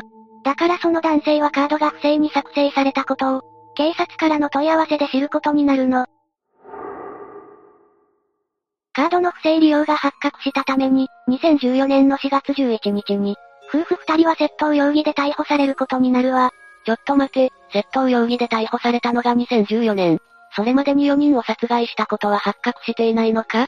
それについてもしっかり解説していくから大丈夫よ。この逮捕が原因で警察は、行方がわからなくなった従業員と、ひろとくんにこの夫婦が関係しているのでは？と調べていくうちに疑いが強くなっていくの。警察はこれについて追及していくことになり、最初の逮捕から2ヶ月くらいして元従業員の遺体を実家の庭に埋めて、骨は細かくして川に捨てたと供述。警察はそれに基づいて捜査を開始するわ。これが本事件が発覚した原因だったんだな。そうなるわね。深夜の実家の庭を調べると、そこからは骨の一部が発見されて、日高さんの DNA と一致。さらに芋づる式に元従業員の B さんと清水さん、そしてひろとくんの命を奪ったことも発覚して、リサイクル店を経営する夫婦は、殺人容疑で再逮捕されることとなるわ。この夫婦にはどんな判決が下されることになったんだ？まずこの裁判の争点としては、夫婦に従業員の命を奪う気があったのかどうかが注目されたわ。妻である千佐はあくまでもしつけという名目で、従業員に叱責や折檻をしていたとして、その事実は認めるものの、死に至るほどの暴力や、深夜との共謀はなかったと発言しているわ。殺すつもりはなくて、ただ従業員を教育していただけだと主張しているんだな。そして4人の命を奪った件については夫が激高してやったとして、無罪を主張しているわ。なんかそれを聞くと、すべて旦那に押し付けているように聞こえてしまうぜ。一方で、深夜は3人得手を挙げたことや、結果命を奪った事実は認めたんだけど、それらはすべて妻の指示だったと証言して従属的立場だったと主張していることから、お互いがお互いに責任を押し付け合っている形になっていたわね。旦那である深夜が尻に敷かれていたとはいえ、共犯であるのには変わりないと思うが、実際のところ判決ではどう判断されたんだ？まず結果としては傷害致死として、旦那である深夜は懲役28年、妻である千佐には30年が下されているわ。殺人罪じゃないのか？ B さんに直接手を下していたのが日高さんだったこともあって、B さんの命が奪われた件については傷害致死が成立していたことも影響していたのと、強い暴力の証拠がなかったために、それ以上の判決を下すことができなかったともされているわね。なので最後の最後まで夫婦二人の判決が覆されることはなく、罪が軽くなることもさらに重くなることもなかったわ。二人とも上告しなかったこともあって、刑はそのまま確定したって形ね。7つ目、平塚女性遺体遺棄事件。まず今回の事件の犯人である平誠也について話していくわね。出身は東京都多摩市で、誠也が小学5年生の頃に両親が離婚しているわ。両親の離婚後、聖夜は母親に引き取られ、母親と二人で暮らしていくことになるんだけど、父親からの養育費は滞っていたみたいね。結構聞く話だよな。離婚後に養育費と会社料の支払いをしないって。聖夜はそんな父親の対応を知ってこうはなりたくないと思っていたそうよ。同じ男として、どこか嫌悪感を抱いていたんだな。とはいえ小学生時代にぐれることはなく、何か問題を起こすような子供ではなかったみたいね。ただ父親に対して嫌悪感を抱いてはいたみたいだけどね。そんなことを思いながらも成長した聖夜は、中学校を卒業した後、東京都八王子市にある、国立東京工業高等専門学校へと進学して、技術者になるための勉強をしていたわ。そしてさらに技術者としての勉強を重ねたいと考え、新潟県の長岡技術大学への進学を決定し、大学への進学を機に一人暮らしを始めようとも考えていたみたいね。ここまでは特に目立った行動はないんだな。大学で何か事件に関係する出来事があったのか？大学でも特に問題を起こしているわけではないわね。進学先の大学では機器工場や電子情報学についての勉強と研究をしていて、同時に結婚式場でアルバイトしていたわ。ただ、事件に関係しているところといえば、この結婚式場のアルバイトでとある女性と出会うってところかしら。ってことは、その女性が今回の事件の被害者なのか？そういうことになるわね。女性の名前は平吹雪さん。あれ？犯人と同じ名字ってことは、マリサが思っている通りよ。吹雪さんについての話もしていくわね。吹雪さんは岩手県盛岡市出身で、高等専門学校を卒業した後に、聖夜が通っている長岡技術大学に進学していたわ。バイト先だけじゃなく、大学も同じだったんだな。彼女は成績優秀で、友人からも信頼されていたらしいわね。聖夜と出会ってからは、お互い遠くから引っ越してきた。同級生という共通点からすぐに打ち解けたそうで、その流れで大学3年生の頃には交際がスタートしていたそうよ。恋人関係になってからも二人の関係は順調で、大学卒業後は共に大学院へと進学しているわ。ここから事件に発展するなんて想像がつかないんだぜ。大学時代にどんな生活をしていたのか詳しい情報はないけど、何か問題になるようなこともなかったみたいね。ただ、大学院修士課程を修了することができたのは成績優秀だった吹雪さんだけで、聖夜は修了に至る過程を学ぶことができなかったわ。そして聖夜は突然やりたいことが見つからないと言い出し、進路変更を理由に、2017年の3月に大学院を中退することを決めているわ。中退後はフリーターとしてアルバイト生活をしていて、吹雪さんは大学院修士課程を修了後、外資系の企業への就職が決定し、順調にキャリアを積んでいくことになるわ。男としてはこうした関係は複雑なんだろうな。そうね。実際彼女が大学院修士課程を修了し、外資系の企業でキャリアを積んでいく姿を見て、大学院を中退した聖夜は劣等感を抱くようになるわ。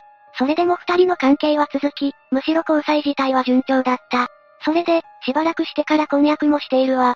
大学院での出来事はあれど、結婚するくらいには仲が良かったんだな。でもある日から、聖夜は趣味のボードゲームに稼いだお金をつぎ込むようになるわ。その金額はかなりのもので、稼いだお金じゃ足りなくなってしまい、何度もクレジットカードを使って支払いをしていたの。また、そのクレジットカードの支払いを後回しにしていたせいで、ついに借金までするようになるわ。二人の関係に亀裂が入る予感がするんだぜ。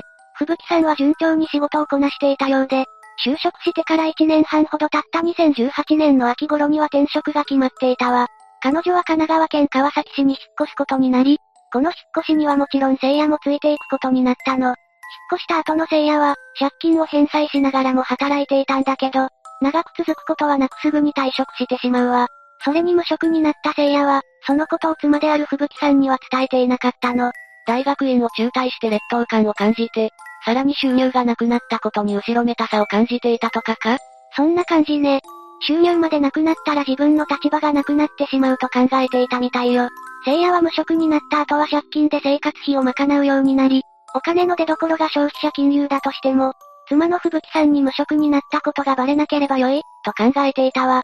いや、でも無限に借金できるわけじゃないし、隠し通せるものでもないだろ。その通りね。何度も重ねてきた借金は相当な金額で、さらに奨学金を利用して大学に通っていたこともあって、その借金の総額は、570万円にも膨れ上がっていたそうよ。570万円って、簡単に返済できる金額じゃないんだぜ。それにここまで膨らんでしまえば、さらに借金するのも難しくなってくるわよね。だから聖夜は結婚式や新婚旅行のために貯めていたお金にも手をつけるようになってしまうの。さらに、その貯金がなくなった後は、吹雪さんの貯金にまで手をつけるようになるわ。そこまでしたらさすがにバレるんじゃないのか？吹雪さんはさすがに異変を感じ取って、聖夜は問い詰められることになるわ。そこで無職になったことや借金の総額が、とんでもないことになっていることが明らかになるんだけど、そのやりとりの中で聖夜は吹雪さんに見下されていると感じて、上から目線が許せないと苛立っていたそうよ。一般常識としては、人のお金を勝手に使っている方が悪いんだけどな。人一倍プライドが高かった聖夜にとって、この状況はストレスだったみたいね。そんな態度をとっている聖夜だけど、妻である吹雪さんは見捨てることはしなかったわ。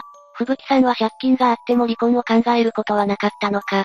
借金が数百万円にも膨らんでいるのを知っても、二人でやり直そうと聖夜に話していたみたいよ。またしっかりと話せば心を入れ替えてくれるはずという期待を抱いていたわ。それでも聖夜は妻への感謝どころか、謝罪など反省の色は全く見せていなくて、他人を見るような目をしていると苛立っていたわ。また、570万円の借金を返済する覚悟もできていなかったそうよ。妻のキャリアや、無職になった自分への劣等感を感じる聖夜は、2019年6月25日に事件を起こすこととなるわ。就寝する際、狭くない？と問いかけながら、吹雪さんは聖夜の手を握っていたんだけど、この時の聖夜は、無職で借金のある自分が、優しい妻の手を握っているのが許せなくなってたわ。劣等感を感じている状態で、吹雪さんに優しくされるのが逆に辛くなっていたんだな。そして、570万円という多額の借金を返済する覚悟が持てない聖夜は、あることを考えついてしまうの。一体どんなことを考えついたんだ？それは覚悟ができないんだからもう全てを終わらせてしまおう。妻を殺害しようというもので、それから聖夜は、寝室で寝ている吹雪さんの喉元に、手を伸ばして首を全力で締め付け殺害するの。犯行がいきなりすぎて、脳みそがついていかないぜ。また、殺害した後はすぐに遺体を遺棄するため、スーツケースに入れて運び出そうと考えるわ。でも、スーツケースのサイズよりも大きな吹雪さんは入らないため、聖夜は衝撃的な行動に出るわ。大体想像はついてしまったんだが、その考えの通りよ。聖夜はノコギリを使って、遺体を切断することにしたの。スーツケースに入れるためよ。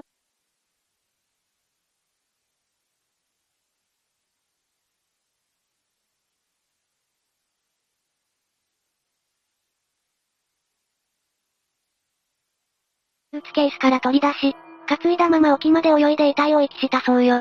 ノコギリで切断しているとはいえ、遺体を担いで沖まで出れるものなのか？それについては本人の証言が元になっているし、本当か確認するための証拠もないからなんとも言えないわね。ネットとかでは、遺体が浮き輪のような働きをするから、逆に運びやすかったのでは？とも言われていたわ。遺体が浮き輪。ちょっと想像したくないぜ。遺体を遺棄した後、聖夜は自宅に逃げ帰るんだけど、遺棄した遺体は翌日の6月27日に発見されることになるわ。発見までかなり早かったんだな。沖に運んでからの遺体遺棄とはいえ、相当遠くじゃないと波打ち際にまで運ばれてしまうのよ。発見したのは海岸でランニングしていた男性で、波打ち際にうつ伏せ状態の女性を見つけ、海岸施設を通じて119番通報。病院に搬送されたんだけど、間もなく死亡が確認されたわ。警察は遺体がほとんど腐敗していないことから、死後からそこまで時間が経過していないため、仮に殺害だった場合は、数日前に犯行が行われたと考えていたそうね。この段階では、死因までははっきりとしていなかったんだな。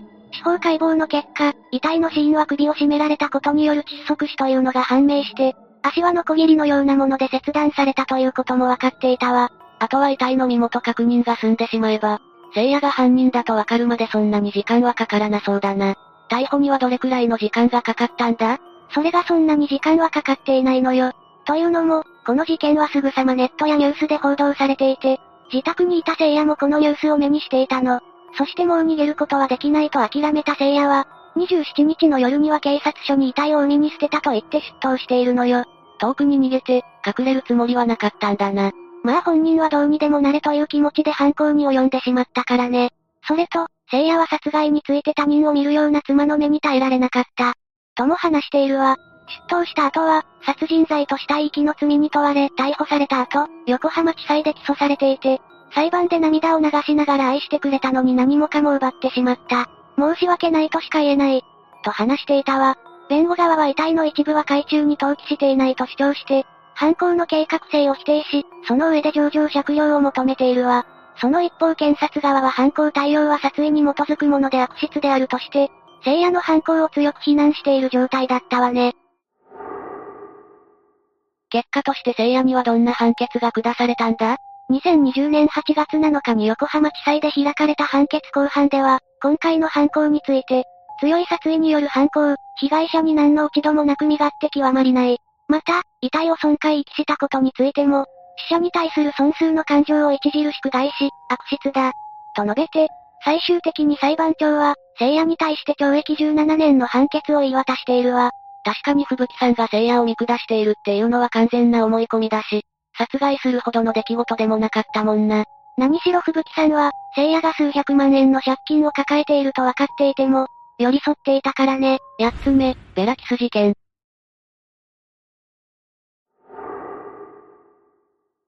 それでベラキス事件っていうのは、どんな事件だったんだ？それはベラキスって人物が起こした事件に決まってるじゃない。そのまんまじゃないか。そうじゃなくてどんなことが起こったのかを知りたいんだぜ。この事件は、1916年にハンガリーで起こったものよ。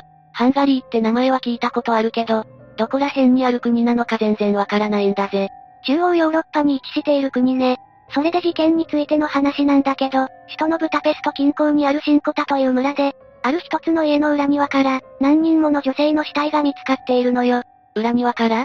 その女性の死体は埋められていたのか？いいえ、埋められていたわけではないわ。ドラム缶の中に入れられて、放置されていたの。どうしてドラム缶なんだ？埋めた方が見つからないような気がするんだぜ。ベラキスが存在していた時代は戦争が勃発していた時代で、燃料を補給しているみたいだから、あくまで死体を隠すためだったのかもしれないわね。普通は怪しまれそうなんだぜ。実はこの犯人なんだけど、優秀で人望もあったみたいなのよ。ベラキスはもともと、ハンガリーの首都ブタペストで、23歳という若さで、その時盛んだったブリ企業を営んでいたみたいね。金髪のブロンドに、高身長、青い瞳でイケメンだったらしいわよ。確かにその話だけ聞くと、ものすごくかっこよく聞こえるな。シンコタ村に引っ越してきた時は28歳だったんだけど、仕事ぶりは真面目で人付き合いもよく注目の的だったわ。まさに好青年って感じだな。女性から見るとものすごく魅力があって、知的な男性よね。でも1906年の4月に、ある事件が起こってしまうの。T という女性が、ベラキスに会いに行ったきり帰ってこなかったわ。早速怪しんだぜ。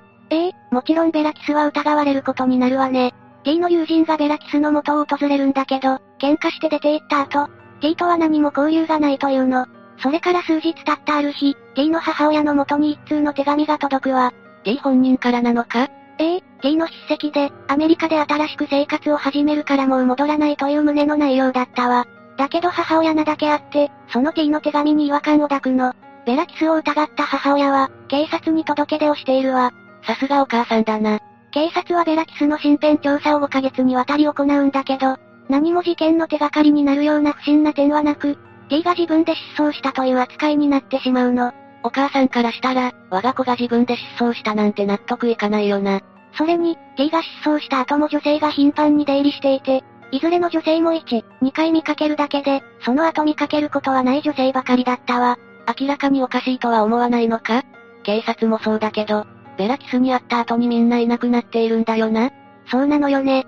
でも表向きには好青年で通っていたところが、また人の目をうまくごまかしていたみたいね。だけど、徐々に怪しい点も増えていくわ。いつまでもごまかせるわけないよな。ある日の夜、ベラキスの家からうめき声のようなものを隣人が聞いていたの。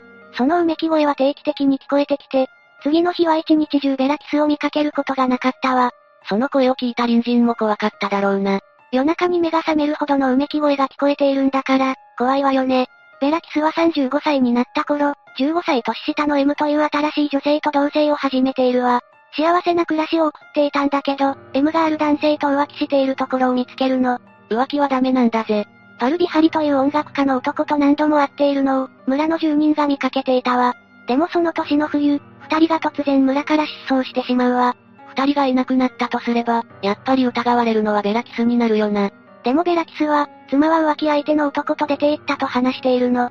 その後からヤーの主役ベックという家政婦を雇い始めるんだけど、この家政婦が何度も村の外からベラキスの家に女性が来るのを見かけていて、やっぱり一度か二度見かけると、全く見かけなくなってしまうの。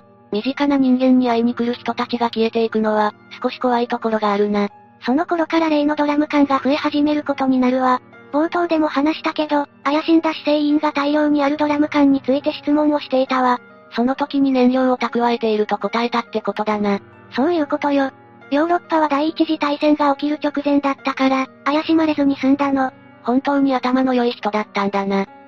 実際に1914年の7月28日に世界大戦が勃発しているわ。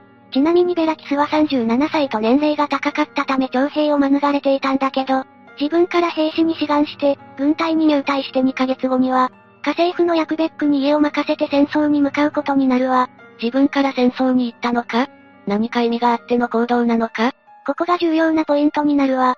ベラキスが戦争に出て2年が経過して、1916年になるも連絡は一切来なかったの。こうなるとやっぱり周りは死んでしまったか、もしくは捕虜になったって考えるわよね。確かに、全く音沙汰がないんだもんな。ベラキスの家は借家だったから、家賃も払われず滞納状態だったわ。借家の家主は借りていた本人からの連絡もないから、新たな借り手を探そうとしていたわ。家の状態を見るために家を訪ね、家の中は家政婦のヤクベックが定期的に掃除をしていたため綺麗だったんだけど、中庭に納屋があることに気づくわ。もしかして、大量のドラム缶があったとか。その通りよ、もともと納屋は貸し出した際になかったものだったから、ベラキスが建てたと考えられているわ。家主は気になって納屋を開けてみると、中には大きなドラム缶がいくつもあったらしいの。噂されていた燃料だと高値で売れるため、開けようとしたんだけど、鉛で頑丈に固定されていたため、簡単には開けられなかったわ。隣人に頼んで開けてもらおうとお願いしたんだけど、斧を持ってきた隣人が蓋を割ると、とてつもない腐敗臭がしてきたの。隣人も家主も災難だな。高値で売るどころかけの借り手さえ見つからなくなりそうなんだぜ。匂いの元を地元の薬剤師を呼んで確認すると、人間の腐敗臭であることが判明して、家主は警察に通報することになるわ。ブダペスト警察のチャールズ・ナギーという人物が事件を担当することになるわ。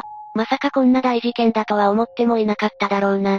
マギー刑事が現場に到着して部下に蓋を開けさせると、中に大きな袋が入っていて、女性の長い金髪の髪の毛が見え隠れしていたわ。髪の毛。警察の人ってそういうものを見たり、嗅いだり、仕事だとしても骨が折れてしまうよな。大変な仕事よね。中に入っていた袋を出して確認すると、腐敗した女性の遺体が出てくるわ。何かの液につけられていたせいで、匂いも一段とひどかったみたいね。想像しただけで鼻が曲がりそうなんだぜ。周りにはまだドラム缶があって、すべてのドラム缶に穴を開けると、6つの缶から黒い液体が流れ出てくるわ。すべてのドラム缶の中には、女性の遺体が入っていたみたいね。そうだと思ってはいたけど、いざ聞いてみると怖くなってくるんだぜ。村では大事件が起きたためすぐに話は広がり、新コタの怪物と呼ばれるようになったわ。ベラキスの知的なところが、犯行を見つけ出せなかった原因だな。ここまで隠し通しただけあるわよね。遺体については全ての縄で締められた跡があったから、絞殺であることがわかっているわ。また、遺体にはほとんど抵抗した形跡がなかったため、寝ている状態を襲ったと考えられているわね。そりゃあベラキスの家に出入りしていて、安心して眠っていたら、襲われているんだから、抵抗も何もできないよな。殺害した犯人はベラキスだとも判断され、ドラム缶を開けた際に出てきた液体はアルコールと判明しているわ。アルコール？なんでそんなものにつけていたんだ？アルコールで少しでも腐敗を防いで、遺体発見を遅らせたり、バレないようにしていたと言われているわね。なんか手慣れた感じがしているな。ちなみに見つかった遺体7名は腐敗が進んでいたせいで、身元の確認を取ることが難しく、身元の確認が取れたのは1人だけだったそうよ。放置されていた年月が、最低でも戦争に出る前だから2年は経過しているもんな。唯一分かった女性は新コタ村の料理人だった K、V なんだけど、この人も10年前に突如姿を消していたことが分かっているわ。そんなに前から殺害されていた人がいたのか。身元もわからないわけだぜ。それと、村ではもっと被害者がいるはずだと噂になっていて、新コタ村やブタペストでは失踪事件が頻発していたのも事実なの。実際に遺体は発見されているのか？庭で同じようなドラム缶を見たという村人の証言があって、数名の遺体が発見されているわ。その中には以前のベラキスの妻と浮気相手の P、B も含まれていたしね。やっぱり2人ともベラキスに殺害されていたんだな。被害者の数からして単独犯ではないのでは、とマギー刑事は疑って、家政婦のヤクベックに話を聞くことになるわ。でもヤクベックが共犯である証拠は発見できず、疑いは晴れることになるんだけどね。真っ先に疑われてかわいそうだな。巻き込まれる側も大変なんだぜ。それからもベラキスの知り合いを当たって話を聞き回るんだけど、出てくるのは、彼本人が気に入られていた話ばかりだったわ。本当に人当たりが良かったんだな。女性が騙されて家に行くのも、仕方がなかったのかもしれないんだぜ。結局聞き込みでは手がかりを得ることができなかったんだけど、家の中に一つだけ、家政婦でさえ入ることが許されなかった部屋を見つけるの。秘密の部屋ってやつか？中に入ると、そこには大量の女性との手紙のやり取りと、女性たちの写真があったわ。結婚を74人の女性に申し込んでいたみたいよ。74人も？完全にターゲットを探してるじゃないか。それだけの人数だから被害者がまだいるものと考えて、ベラキスを逮捕しようと警察は動き始めるわ。大事件であることから、新聞に載れば逃亡される可能性もあって色々な手段を取ったんだけど、第一次世界大戦中ということもあり、ベラキスはなかなか見つからなかったわ。軍が協力してベラキスを捜索していた頃 T の母親がナギー刑事を訪れ、娘が結婚のためにお金を渡していたことを伝えたの。金銭目当てだったのか？結婚する気はなかったみたいね。裁判を起こそうと考えた時に、ベラキスから呼び出されて失踪していたのよ。ベラキスと手紙をやり取りしていた別の女性も見つけ出して話を聞くと、新聞に付き合いを求める広告を掲載していたことが分かったわ。それが手口なんだな。手紙が来るとその女性を訪ねては、細かく女性の貯金等を聞いてたみたいね。地方から出稼ぎに来てお金に余裕があり、失踪しても探されることがない人を狙って殺害。動機は金銭だったと考えられているわ。なんでそんなにお金を必要としていたんだ？自分でブリ企業を営んでいたなら、金銭的に困ることはなさそうなんだぜ。歓楽街でよく見かけられていたみたいで、遊ぶためのお金を調達していたみたいよ。そして1916年の10月4日に、軍からナギー刑事の元に連絡が入るわ。ついに見つかったのか？そうよ。ベラキスが野戦病院に入院しているとのことで、ナギー刑事はその日に病院に向かうんだけど、病院のベッドには別の男が寝ていて、しかも死んでいたわ。ナギー刑事の捜査は虚しく、逃げられてしまったということね。どこまでも頭の回る男だな。なぜナギー刑事が訪れるという情報が、ベラキスに知れたのかは分かっていないんだけど、セルビアの病院からベラキスという男が死んだという情報を手にするわ。でもそれが本人かどうかの確認はされていないの。じゃあ本当に死んだのか、逃げたのか分かっていないってことか？そういうことね。自分から兵士に志願したことも含めて、逃亡したという見解もあるわ。隠しきれなくなって、逃げる手段として兵士に志願したのかもしれないのか。事実ならとんでもないことだな。今までの経緯からして、それくらいの考えと行動力があってもおかしくないからね。その後もたくさんの目撃情報が寄せられるんだけど、それもベラキスの逮捕には繋がらなかったわ。いつもナギー刑事が向かう直前に姿が消えていたり、単なる証言のみで確証がなかったりもしたみたいだからね。殺人鬼が野放しにされている可能性があったんだな。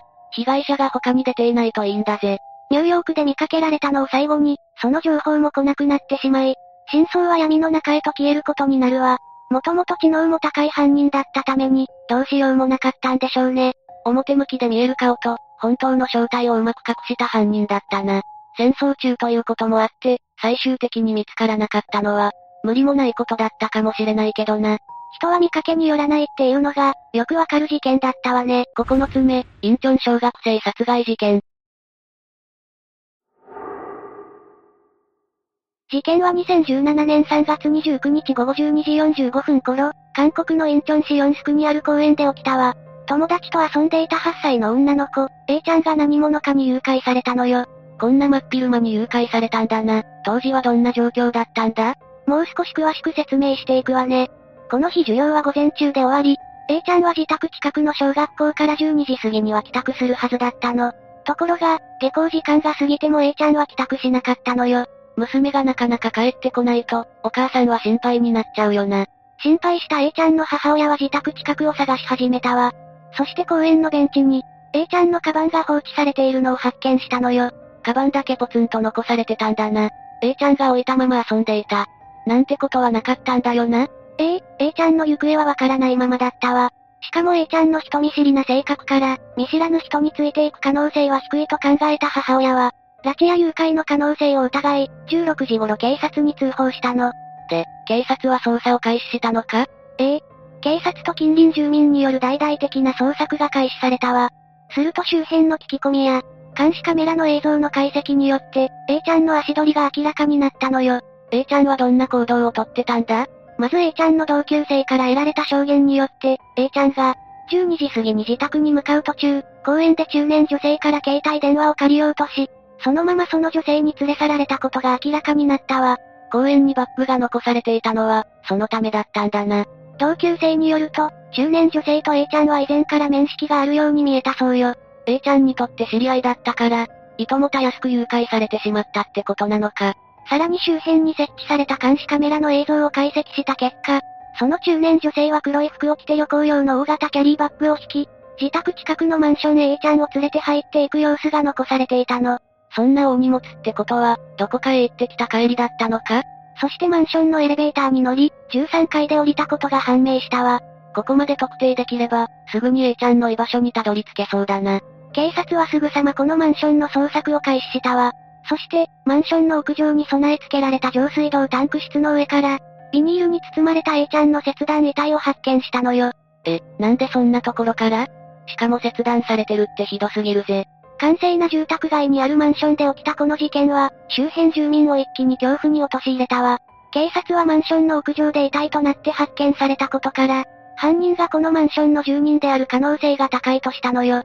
犯人である中年女性は A ちゃんを自宅に連れ込んで殺害し、遺体を切断してビニールにくるみ、屋上に遺棄したということだよな。中年女性が降りた13階を中心に、入居している世帯を一つ一つ、訪問するなど徹底した捜査が行われると、15階に住む世帯の一室から、A ちゃんの所持品が発見されたことで、容疑者は無事逮捕されたわ。すぐに特定に至ったんだな。犯人の中年女性はどんな人だったんだ？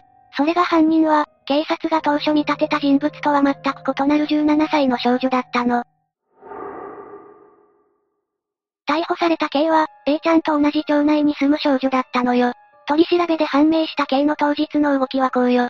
K は事件当日の朝、母親の服を着て、サングラスを着用し、旅行用のキャリーバッグを引いて自宅付近の公園に出かけた。なぜ K は母親の格好をして出かけたんだ？ K があえてこのような紛争をしたのは、年齢を偽装するためだったと見られているわ。ということは最初から事件を起こそうと計画していたんだな。確かに、この紛争のせいで、容疑者は中年女性だと思われていたもんな。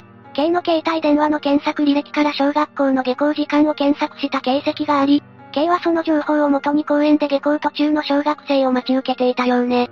そして、携帯電話を貸してほしいと接近してきた A ちゃんをまんまと自宅に連れ込んだの。もともと A ちゃんをターゲットにしていたというよりは、A ちゃんがたまたま、携帯電話を貸してほしいと言ったからターゲットを彼女にしたって感じだな。その後、K は A ちゃんを充電ケーブルで絞殺し、自宅にあった包丁でめった切りにした後、動機は生ゴミとして捨て、上半身と下半身はマンション屋上に遺棄したそうよ。17歳の少女がここまでひどい犯行をしたんだな。ゾッとするぜ。犯行時刻は12時50分から15時の間で、K は16時過ぎに服を着替えて外出したことがわかっているわ。何事もなかったかのように外出できるなんて、サイコパスとしか思えないぜ。K に家族はいるんだよな。家族は犯行に気づかなかったのか？ K は遺体の切断を浴室で行ったそうだけど、同居している家族も気づかないほど徹底した後始末を行っていたらしいわね。こんな残忍なことをしたのに、すごく冷静だったんだな。なぜ K は、17歳という年齢でこんなに凶悪な犯罪を犯したんだ？警察に対してなんて供述しているんだ？犯行後、K は警察に覚えていないと話したそうよ。中年女性のふりをしたり、遺体の処理方法を聞く限り、緻密に計画されたものだとしか思えないが、実はその後 K は衝撃の殺害動機を語っているのよ。K は A ちゃんの家族に身代金を要求しようとしたわけでもないし、恨みを持っていたわけでもないんだよな。K は A ちゃんに携帯電話を貸してほしいと言われたけど、バッテリーがなかったので充電した後に使わせてあげようと、家に一緒に連れて行ったと明かし、家に入った時に猫をいじめたため、怒って犯行に及んだと語ったそうなの。なんだそれ。仮に猫をいじめたとしてそれは良くない行為だけど、人間を殺すのはもっと悪いことじゃないか？それにそもそも、変装までしていたのにその言い訳は通用しないぜ。そうでしょ。この供述は世間にも大きな衝撃を与えたそうよ。こうした児童を巻き込む事件は、大半が身代金目的の強行か、幼女に対して性的衝動を覚える性犯罪者の仕業である場合がほとんどよ。でも今回の事件はそのどちらにも当てはまらないの。警察は K の供述を信じたのか？いいえ。K の家に猫がいるのは事実だけど、計画的な犯行であることを否認するための言い逃れだと判断したそうよ。K が A ちゃんをマンションに連れて行く際、15階にある自分の家でエレベーターを降りず、わざわざ13階で降りて15階まで階段で上がったこともそう判断した理由ね。確かにそれは、捜査の目を逃れようとしたとしか思えないな。それから A ちゃんの母親からは着信などなかったとの回答もあったようで、マンションに到着してから、K が A ちゃんに対して電話機を貸さなかったことも明らかとなったわ。最初から殺害目的で連れ込んだとなれば、納得だな。あれだけ犯行の準備を入念にしていたのも怖いが、犯行を一人でやってのけたってのがなんとも恐ろしいぜ。それが、A ちゃんの葬儀が終わった4月初旬になって、共犯者の存在が浮上したのよ。それはどういうことだ？この事件では当初から、17歳の少女が単独でこのような凶悪犯罪を起こすのは無理ではないかと疑問視する声が上がっていたのよ。そして捜査の結果、事件発生の2ヶ月前に SNS で知り合い、猟奇的な内容だらけの、狂気じみたやりとりを交わしていた P という女性が捜査線上に上がったの。その P ってのは何者なんだ？ 19 歳の少女よ。こっちも未成年なんだな。実は事件当日、K が P に対し借りに出かけてくると連絡していて、P は戦利品が欲しいと返答していたそうなの。そして K が A ちゃんを殺害した後外出したのは、ソウルで P に会うためだったことが明らかとなったわ。犯行を借りとか冗談めかすのは最悪だな。しかも K が A ちゃんを誘拐した時、P は生きている？とか指は綺麗なの？防犯カメラは確認したの？などと尋ねていたのよ。犯行の最中に、実況中継でもするようにその一部始終を報告していたんだな。でも戦利品が欲しいっていうのがよくわからないぜ。P は K に対し、遺体の一部を自分にプレゼントして欲しいと要求していたのよ。そして取り調べの結果、K は切断した A ちゃんの指を包装紙で包み、P に手渡していたことが判明したわ。もしかして戦利品って、遺体のことを指していたのか。驚きよね。でも K が手渡したとされる A ちゃんの指について、P は受け取ったのが遺体の一部だとは思わなかった中身を見て驚き、捨てた、などと供述していて、今もなお発見されていないそうよ。なんだそれ。犯行の様子を聞いてる時に指は綺麗なの？とか言ってる時点で、指をご所望だったんだと思ってたが、いざ指を目にしておじけづいたのかな。さらに驚くべきは、K と P の二人はその遺体の一部を持ったまま約3時間にわたって食事をしたり、市内を歩き回って過ごしていたことよ。どうやったらこんな異常な関係が出来上がってしまうんだ。じゃあ、二人の出会いについて説明するわね。まず K は中学校の頃から精神状態の不安定さを指摘されることがあり、高校進学後に不登校気味で中退したそうなの。その後フリースクールに通い始めたものの、6ヶ月で辞めてしまったらしいわ。バリスタ教室に通った時期もあったらしいけど引きこもり気味で、両親との関係も良くなかったそうよ。どこか精神に鬱屈した部分を抱えていたのかもな。そんな K が没頭していたのがインターネットのコミュニティだったの。このコミュニティは、参加者が定められた世界観に合わせてストーリーを進行させ、同時にそのストーリーの登場人物になりきって、その役割を演じるというものよ。ロールプレイングゲームみたいなことか？こういうゲームは SF とかファンタジーなど細かくジャンルが分かれているの。その中で K がのめり込んでいたのがゴアというジャンルなのよ。ゴアってなんだ？初めて聞く言葉だぜ。ゴアは派手な流血を伴う自害や傷害、殺人などが含まれるゲームで、未成年の参加は制限されていることが多いのよ。あれ、でも K って確か17歳だったよな。なぜ参加できているんだ？それが年齢を偽って参加していたのよ。そして、ストーリーに合わせて流血や殺人、遺体の毀損に関するイラストを作成して提供していたことも明らかになっているわ。かなり没頭していたんだな。そこで出会ったのが P だったってわけか？ご明察ね。K が P と知り合ったのが、このゴアのゲームが行われるコミュニティだったのよ。誤解の内容を言っておくけど、ゴアのストーリーは全て架空のもので、ほとんどの参加者は純粋なフィクションとして楽しんでいるわよ。そりゃそうだぜ。これを全部現実と考えている人が他にいたら、世界中殺人者だらけだぜ。でも K は、不安定な精神状態や家庭や学校などの葛藤といった状況で、ゴアにハマったことで、現実社会でもそのキャラクターを演じてしまったのではないか、と考えられているそうよ。精神が安定しない状態で行うゲームは、危険なのかもな。結局4月6日に、K は未成年誘拐、殺人及び死体損壊、遺棄の疑いで逮捕されたわ。P も10日に犯行幇助及び死体遺棄の疑いで逮捕されたのよ。裁判はどうなったんだ？ P はもともと、遺体の一部をもらったことを否定していたんだよな。P は裁判が始まるとこれまで通り、受け取ったものが遺体だったとは、知らなかったと主張したわ。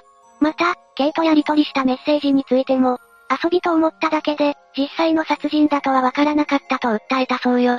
確かに、ネットでの世界観が世界観だから、どこまでが本気かわからない部分はあったかもしれないな。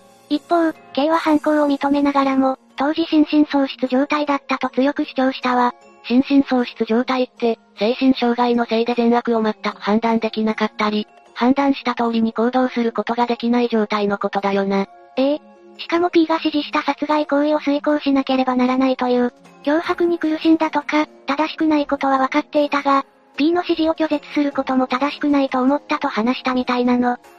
犯行は K の自発的なものじゃなくて、P に強く指示されていたって言いたいのか？そうよ。この発言に傍聴席は騒然となったらしいわ。しかも公判中、裁判官や検察の顔を睨みつけるような表情で、反省や罪悪感のかけらもなかったと感じた傍聴人がほとんどだったそうなの。結局判決はどうなったんだ？一審のインチョン地方裁判所では K に対して懲役20年、P に対しては無期懲役と、検察の求刑通りの判決が言い渡されたわ。なぜ実際に女児を殺した K の方が刑が軽いんだ？ K は満18歳未満で少年法上、無期懲役の言い渡しができないから懲役20年となったそうよ。それで、二人はこの判決に納得したのか？いいえ。二人とも判決を不服として控訴しているわ。控訴審では、犯行を具体的に議論した証拠がないことから、P に犯行を指し示されたという K の供述が否定されて、高裁は K の単独犯行と判断したのよ。じゃあ P の判決は？殺人幇助の罪で懲役13年となったそうよ。K は引き続き心神喪失と主張したけれど認められず、判決は一審と同じく、年齢での最高刑である懲役20年のままとなったわ。最高裁の結論も変わらず、2018年9月に二人の刑は確定したのよ。二人はいつか刑務所から出てくるんだよな。きちんと反省してくれれば良いが、再犯の可能性を考えると怖いぜ。実は裁判において未成年者である主犯の刑は、30年の位置追跡電子装置付着を命令されているのよ。位置追跡電子装置？韓国では2008年から性的暴行や未成年者誘拐、殺人、強盗など重大な罪を犯した人物に、GPS 足輪を装着させる法律が施行されているの。再犯を防ぐために24時間監視するのよ。韓国にはそんなシステムがあるんだな。つまり、それは K に再犯の可能性がありそうってことでもあるよな。でもこの足輪のおかげで韓国では性犯罪の再犯率が7分の1に減少しているそうよ。だけど、K の場合は性犯罪ではなく殺人だし、この割合が適切かどうかわからないよな。そうなのよね。しかも、この装置を壊して逃亡したり、装置をつけていても関係なく、再犯する人もいるそうだから、どこまでの効果を期待できるかはわからないかもね。そうなんだな。でも、少しでも再犯が防げるなら導入するのは悪いことじゃないと思うぜ。日本では導入されないのかな？日本はまだ導入に向けて話を進めている段階だそうよ。人権の問題もあるから、難しいのかもな。この事件は動画配信サービスネットフリックスにおいて未成年裁判というタイトルで世界配信され、日本でも大きな話題を集めているのよ。今回の事件以外にも、数々の未成年による犯罪事件が取り扱われているの。こんな衝撃的なエピソードが再現されているなんて、目を覆ってしまいそうだな。でもドラマ化されることで事件が風化することを防いだり、教訓として同じ事件を二度と起こさせないようにすることができればいいと思うぜ。10個目、台湾台北市元交際相手殺害事件。ヤンデレ彼氏が起こした事件はどんな内容だったんだ？言い方がやんわりとしてるわね。まあいいわ。説明していくわよ。2014年9月22日早朝、台湾の台北市で林平善さんという女性が路上で殺害される事件が起きたの。犯人はチャン・ヤンウェンで、林さんとはもともと交際していたわ。朝から路上で殺害ってやばいな。何か林さんは恨みを持たれるようなことでもしたのか？いいえ。むしろ恨みを持たれるようなことをしてきたのはチャンの方よ。そのせいで林さんはチャンを振り、別れることになったの。でもチャンは林さんとの復縁を迫り、ネットにも痛々しい愛のポエムを載せていたわ。そんなことされたら振った側は余計に嫌になっちゃうよな。女は一度無理だと思ったら冷めるまで早いものね。復縁迫るまではまだ許せても、愛たたたな愛のポエムをネットに載せられたら終了よ。一発だよな。それじゃ、次はリンさんとチャンさんの出会いから別れまでを話していこうかしら。まず、二人の出会いはインターネットからなの。ネット恋愛ってやつか。マッチングアプリとかもあるし、割と今は主流だよな。何がきっかけで出会ったんだ？とあるゲームがきっかけで、リンさんの方からチャンに声をかけてきたのよ。始まりはリンさんだったのか。実はチャンは台湾ユニバーシティハウスキングだったの。なんだそれ？台湾大学ハウスキング？単語をそのまま日本語訳しただけじゃない。全く意味がわかってないでしょ。全くわからないぜ。台湾ユニバーシティハウスキングは、チャンが通っていた国立台湾大学の台湾ユニバーシティマイベストハウスという、ゲーム大会の優勝者のみが手に入れることのできる称号よ。それはすごいのかすごくないのかよくわからないんだが、ハウスキングに選ばれれば、海外にもファンができるくらいすごいことなのよ。海外にも、それは驚きだぜ。よっぽどゲームが上手くないとハウスキングになれないってことだよな。そういうことよ。チャンはゲームが天才的に上手くて、世界的に認められていたと言えるわね。それだけ注目されるほど価値がある称号なんだな。まあ、ハウスキングの称号を自慢に思っていて、自分のことをゴッドマン、マスターアメイジングなんてネット掲示板とかで言っていたみたいよ。地味にうざいな。ちなみにそのゲーム大会のゲーム内容は決まっているのか？2008年にはプレイヤー数1000万人超えをして、最多登録者数 MMORPG のギネス世界記録にも登録されるほど、世界で大ヒットしている、ウォークラフトっていう対戦型シミュレーションゲームで戦うの。日本じゃ全く聞いたことないぞ。ギネスに載っているほど人気なのに不思議だぜ。そうね。映画にもなっているし、ゲームもシリーズ化していて、スマホ版も出ているほどなんだけどね。ゲーム大国日本でも世界で人気だからといって、日本で人気とは限らないんだな。でも、それだけ人気のゲームの大会で優勝するってことは、かなりの練習をしてきたんだろうな。才能もあったと思うわ。小学2年生の頃からゲームにハマり出して、高校生になってからは全国大会で入賞したほどなの。それはすごいな。好きこそものの上手なれってやつだぜ。というか、さっきゲームが行われたちゃんの通ってる大学を国立って言ってなかったか？ちゃんは頭も良かったのよ。国立大学を卒業後には、有名会計事務所に就職しているわ。天は二物を与えずなんて大嘘じゃないか。私にも才能を分けてほしいぜ。そんなちゃんに声をかける女性は多く、リンさんもそのうちの一人だったってわけなの。ちなみに過去に付き合っていた女性3人すべてが、インターネット上での出会いがきっかけなのよ。なるほどな。2013年11月頃、ハウスキングのゴッドマンさんですよね。私、リンヌーと言いますと言って、リンさんは嬉しそうな様子でちゃんに声をかけたの。リンヌーはリンさんのハンドルネームよ。いいじゃないか。積極的なアプローチは大事だぜ。そして、お互いに連絡を取るようになって、声をかけてから、約4ヶ月経った2014年3月、二人は交際をスタートするの。付き合い始めてからリンさんとちゃんは何度も海外旅行へ行っていたみたいね。その写真を SNS にも投稿していて、リンさんはちゃんと結婚できたらいいなと願いを込めたランタンを飛ばしたそうよ。本気でちゃんとの結婚を考えていたのか、リンさんはちゃんと同棲も始めたの。素敵じゃないか。関係も順調そうに見えるぜ。そうね。順調そうに見えるわよね。含みがある言い方するじゃないか。実は、リンさんはちゃんにデート費用をいつも払わせていて、それを当然だというような態度をしていたことでちゃんは不満を感じていたの。もちろん旅行の宿泊費も交通費も食費もね。そのせいで、ある時から、ちゃんは表変して、リンさんに対して暴力を振るったり、口答えするな、と怒鳴ったりするようになったみたいね。お金を出してもらって当然って態度はさすがに良くないよな。少しでも感謝の気持ちを表していれば、ちゃんもそうはならなかったかもしれないしな。でも、だからといって暴力を振るったり怒鳴ったりするのはまずいんだぜ。冷静になって、話し合いで解決だってできるはずだと思うんだが。そうなのよね。リンさんの心がちゃんの行動や言動によってちゃんから離れてしまうのは当然よ。でもちゃんはリンは自分の金目当てで、自分自身を愛していないと考えるようになったわ。何から何までいつもリンさんの分のお金を出していたら、ちょっと気になりはするかもしれないが、本当に好きならもっと解決方法は他にもあるよな。そんな中、ちゃんは少しでもリンさんとの関係を良くしたいと願って、9月に旅行に誘い、3泊4日の京都旅行へ行くことにしたの。旅行？ここで旅行は違う気がするぜ。リンさんは旅行に乗り気ではなく、これまでのようにちゃんと、手を繋ぐこともせずに冷たく接していたわ。相変わらず支払いに関してはちゃんに負担させてたみたいね。まあ仲直りするための旅行でちゃんが計画したのもあるが、リンさんも食費とか、ちょっとしたものは出そうとした方がいいとは思うけどな。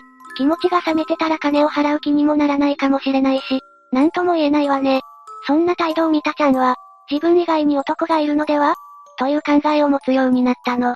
それはもうどうしようもない状態ってことだな。心と心の問題なんだぜ。一度暴力でも振るわれたらそんなことするような人なんだって思っちゃうよな。仮に治ったとしてもいつかまた暴力を振るうかもしれないってなっちゃうんだぜ。気持ちが冷めているリンさんに対してさらに追い打ちをかけるように、京都旅行での夜、ちゃんはリンさんを襲い、そのジョーラをスマホで撮影したのよ。マジで一番やっちゃいけないことしてるな。そんなの仲直りするどころか破滅するぜ。もちろん、破滅したわよ。だよな。リンさんへの気持ちを忘れられないまま過ごしていたちゃんは、リンさんに、自分と別れたことを後悔させてやろうという気持ちが芽生えてしまうわ。いやいや、普通はそんな感情芽生えないし、芽生えたとしてもいい男になって見返すとか、新しい彼女と幸せになって見返すとか、自分を反省した上で、前向きな意味で後悔させてやろうと思うのはわかるけどな。ちゃんのはただの逆恨みだよな。そうね。リンさんはこの頃、すでに引っ越す準備をしていて、男性の友人に、その手伝いをしてもらっていたんだけど、ちゃんはこの現場を見て新しい恋人で、自分と付き合っている時から浮気していた相手なんだと勘違いしてしまうの。そこまで来るともう被害妄想なんだぜ。2014年9月15日、ちゃんはリンさんの家へ向かい、以前撮影していた卑猥な写真を使ってリンさんを脅し、無理やりに性行為をしようとするんだけど、リンさんはちゃんを追い返し、その計画は失敗してしまうわ。マジでもう犯罪者になってるんだが、犯罪者とは復縁も何もないに決まってるだろ。というか、リンさんに好かれたいのか嫌われたいのか、わけがわからない行動に走って迷走してるぜ。普通に嫌われることしかしてないのよね。その後、リンさんは風邪をひいてちゃんに薬を買ってきてほしいと頼み、ちゃんは薬を持ってリンさんの部屋へ向かうの。そしてドアを開けると、辛そうな表情をしたリンさんが出てきて、もう二度と私の人生に関わらないでと言い放ったわ。こうして二人の関係は完全に終わりを迎えたのよ。わざわざその状態で言う必要あるのか？もし逆上されたら、風邪ひいてるし元気もないのに助けすら呼べないよな。というか別れた相手になんで頼んでるんだ？リンさんが別れを言うならこのタイミングだと思ったんじゃないかしらね。タイミングなら仕方ないな。ちゃんはリンさんに言われた言葉を受け入れられず、リンさんの家に行ったんだけど、すでに引っ越していて、会うことは愚か連絡すらつかなくなってしまったの。誰だってこんな男からは逃げるぜ。悲しみに打ちひしがれたちゃんは、SNS にごめんなさい。ごめんなさい。ごめんなさい。とても大事なことなので3回言わなければなりませんと投稿したわ。こんな怖い大事なことなのでは聞いたことないぜ。さすがにもう謝ったのなら、反省したってことだよな。こんなことで諦めるわけのないちゃんは、なんとリンさんの携帯を、ハッキングして、請求書から住んでいる場所を特定したのよ。2014年9月21日の深夜、ちゃんはさらにヤバい投稿を SNS にするわ。深夜のポエムはヤバいぞ。深夜は魔の時間だからな。私がどれだけあなたを愛しているかあなたがわからないように。私自身もあなたをどれだけ愛しているのかわかりません。私たちが破局を迎えてしまったのは私が欲深く、利己的すぎたせいです。3000年かけて何度も生まれ変わりながら、愚かな自分を変えてみせます。そうやって変わった私と3000年後に会ってくれませんか？ごめんなさい。ありがとう。私はあなたを愛しています。痛すぎて走馬灯に中2の頃の自分が見えたぜ。過去の自分と重ねないでちょうだい。というかダメージ受けてる側だったのね。というか、深夜にもしリンさんが見てたとしたら、怖すぎて、寝れないと思うぜ。むしろこれを見て、すぐにでも逃げてくれ。そうね。夜じゃなくても怖いもの。お風呂入る時とか背後気にしちゃうわ。ホラー特集見た後レベルだよな。でも破局理由は理解できていたんだな。分かった上で自分を変えるって言ってるのはいいが、3000年は、さすがに人類が滅亡してる可能性もあるし待てないんだぜ。というか生まれ変わらないと自分を変えられないってどういうことだよ。やる気ないだろ。思考は180日で変えられるっていうし、自分を変えようと思った時から、変わっていけるんだからそんな期間いらないわよね。ちゃんはダメな自分を変えるために、さらにダメになるんだけどね。どういうことだ？2014年9月22日早朝、ちゃんはリンさんを見つけて襲いかかったの。そして馬乗りになって、持っていたナイフで何度もリンさんを刺したわ。深夜の投稿してからすぐに襲いに行ったのかよ。見ていた人たちも近づけないほどの勢いで、ちゃんは何度も刺し続け、40回刺したところでリンさんは息絶えたの。40回以上も刺すって普通じゃないぜ。リンさんはそこまでされるほどのことしてないし、完全にちゃんの気が狂ってるんだぜ。この後、ちゃんは気が狂ってるどころじゃない行動をするわ。なんと、動かなくなったリンさんの隣に座り込んで、その遺体にキスをしたのよ。眠り姫じゃないんだから起きるわけないだろ。自分で殺しといて起こそうとする王子はサイコパスでしかないわよ。そもそも、ちゃんは王子じゃないし、童話じゃないんだから生き返りもしないわ。脳みそお花畑なのかちゃんは。さらにちゃんはリンさんの亡骸にキスした後、血まみれになったリンさんの体にすがりついて大声でリンさんの名前を呼びながら泣きわめいたの。悲劇のヒロインかよ。お前が殺したんだろ。ちゃんの悲劇のヒロインのような行動は続くわ。警察が到着したところで、リンさんを刺し続けたナイフを自分に向けたの。あいたー、あいやー、みたいな感じで言わないでよね。まあでもちゃんは全く、怪我してなかったみたいだから、本当に悲劇のヒロインぶってただけだと思うわ。普通にそのまま殺人容疑で現行犯逮捕されたわ。生まれ変わってやり直す気もないんじゃないかよ。3000年かかっても変わることできないだろ。本当よね。警察の取り調べでは、動機をリンが誰かに取られるくらいなら、殺すしかないと思いました。と言っているわ。身勝手極まりない犯行だぜ。遺体にキスした理由は何か言っているのか？リンの遺体に口づけたのは自殺する勇気が欲しかったからですと言ってるわね。全然生きてるじゃないか。傷の浅さから、警察もこの言葉を信じていなかったみたいよ。だろうな。かわいそうな自分に酔ってたようにしか見えないぜ。本当にかわいそうなのは、リンさんとその遺族だけどね。結局、2021年にちゃんは裁判で無期懲役の判決が下っているわ。妥当だよな。もし今後、刑務所から出てきて、他の女性と交際したら同じことになりかねないぜ。3000年かけて生まれ変わる前に、刑務所の中で一生かけて生まれ変わってもらわないとね。どう？事件の内容を聞いても、ヤンデレできあい彼氏が欲しいと思うかしら？正直2次元までにしてほしいぜ。リアルではノーサンキューだ。まあ、そうなるわよね。そもそも彼氏すらいないし恋もしていないのに、どうこう言っても意味ないんだけどな。それを言っちゃ元も子もないわね。まずは出会いを探すところから始めるしかないぜ。というわけで、今回は台湾台北市元交際相手殺害事件について紹介したわ。それでは、次回もゆっくりしていってね。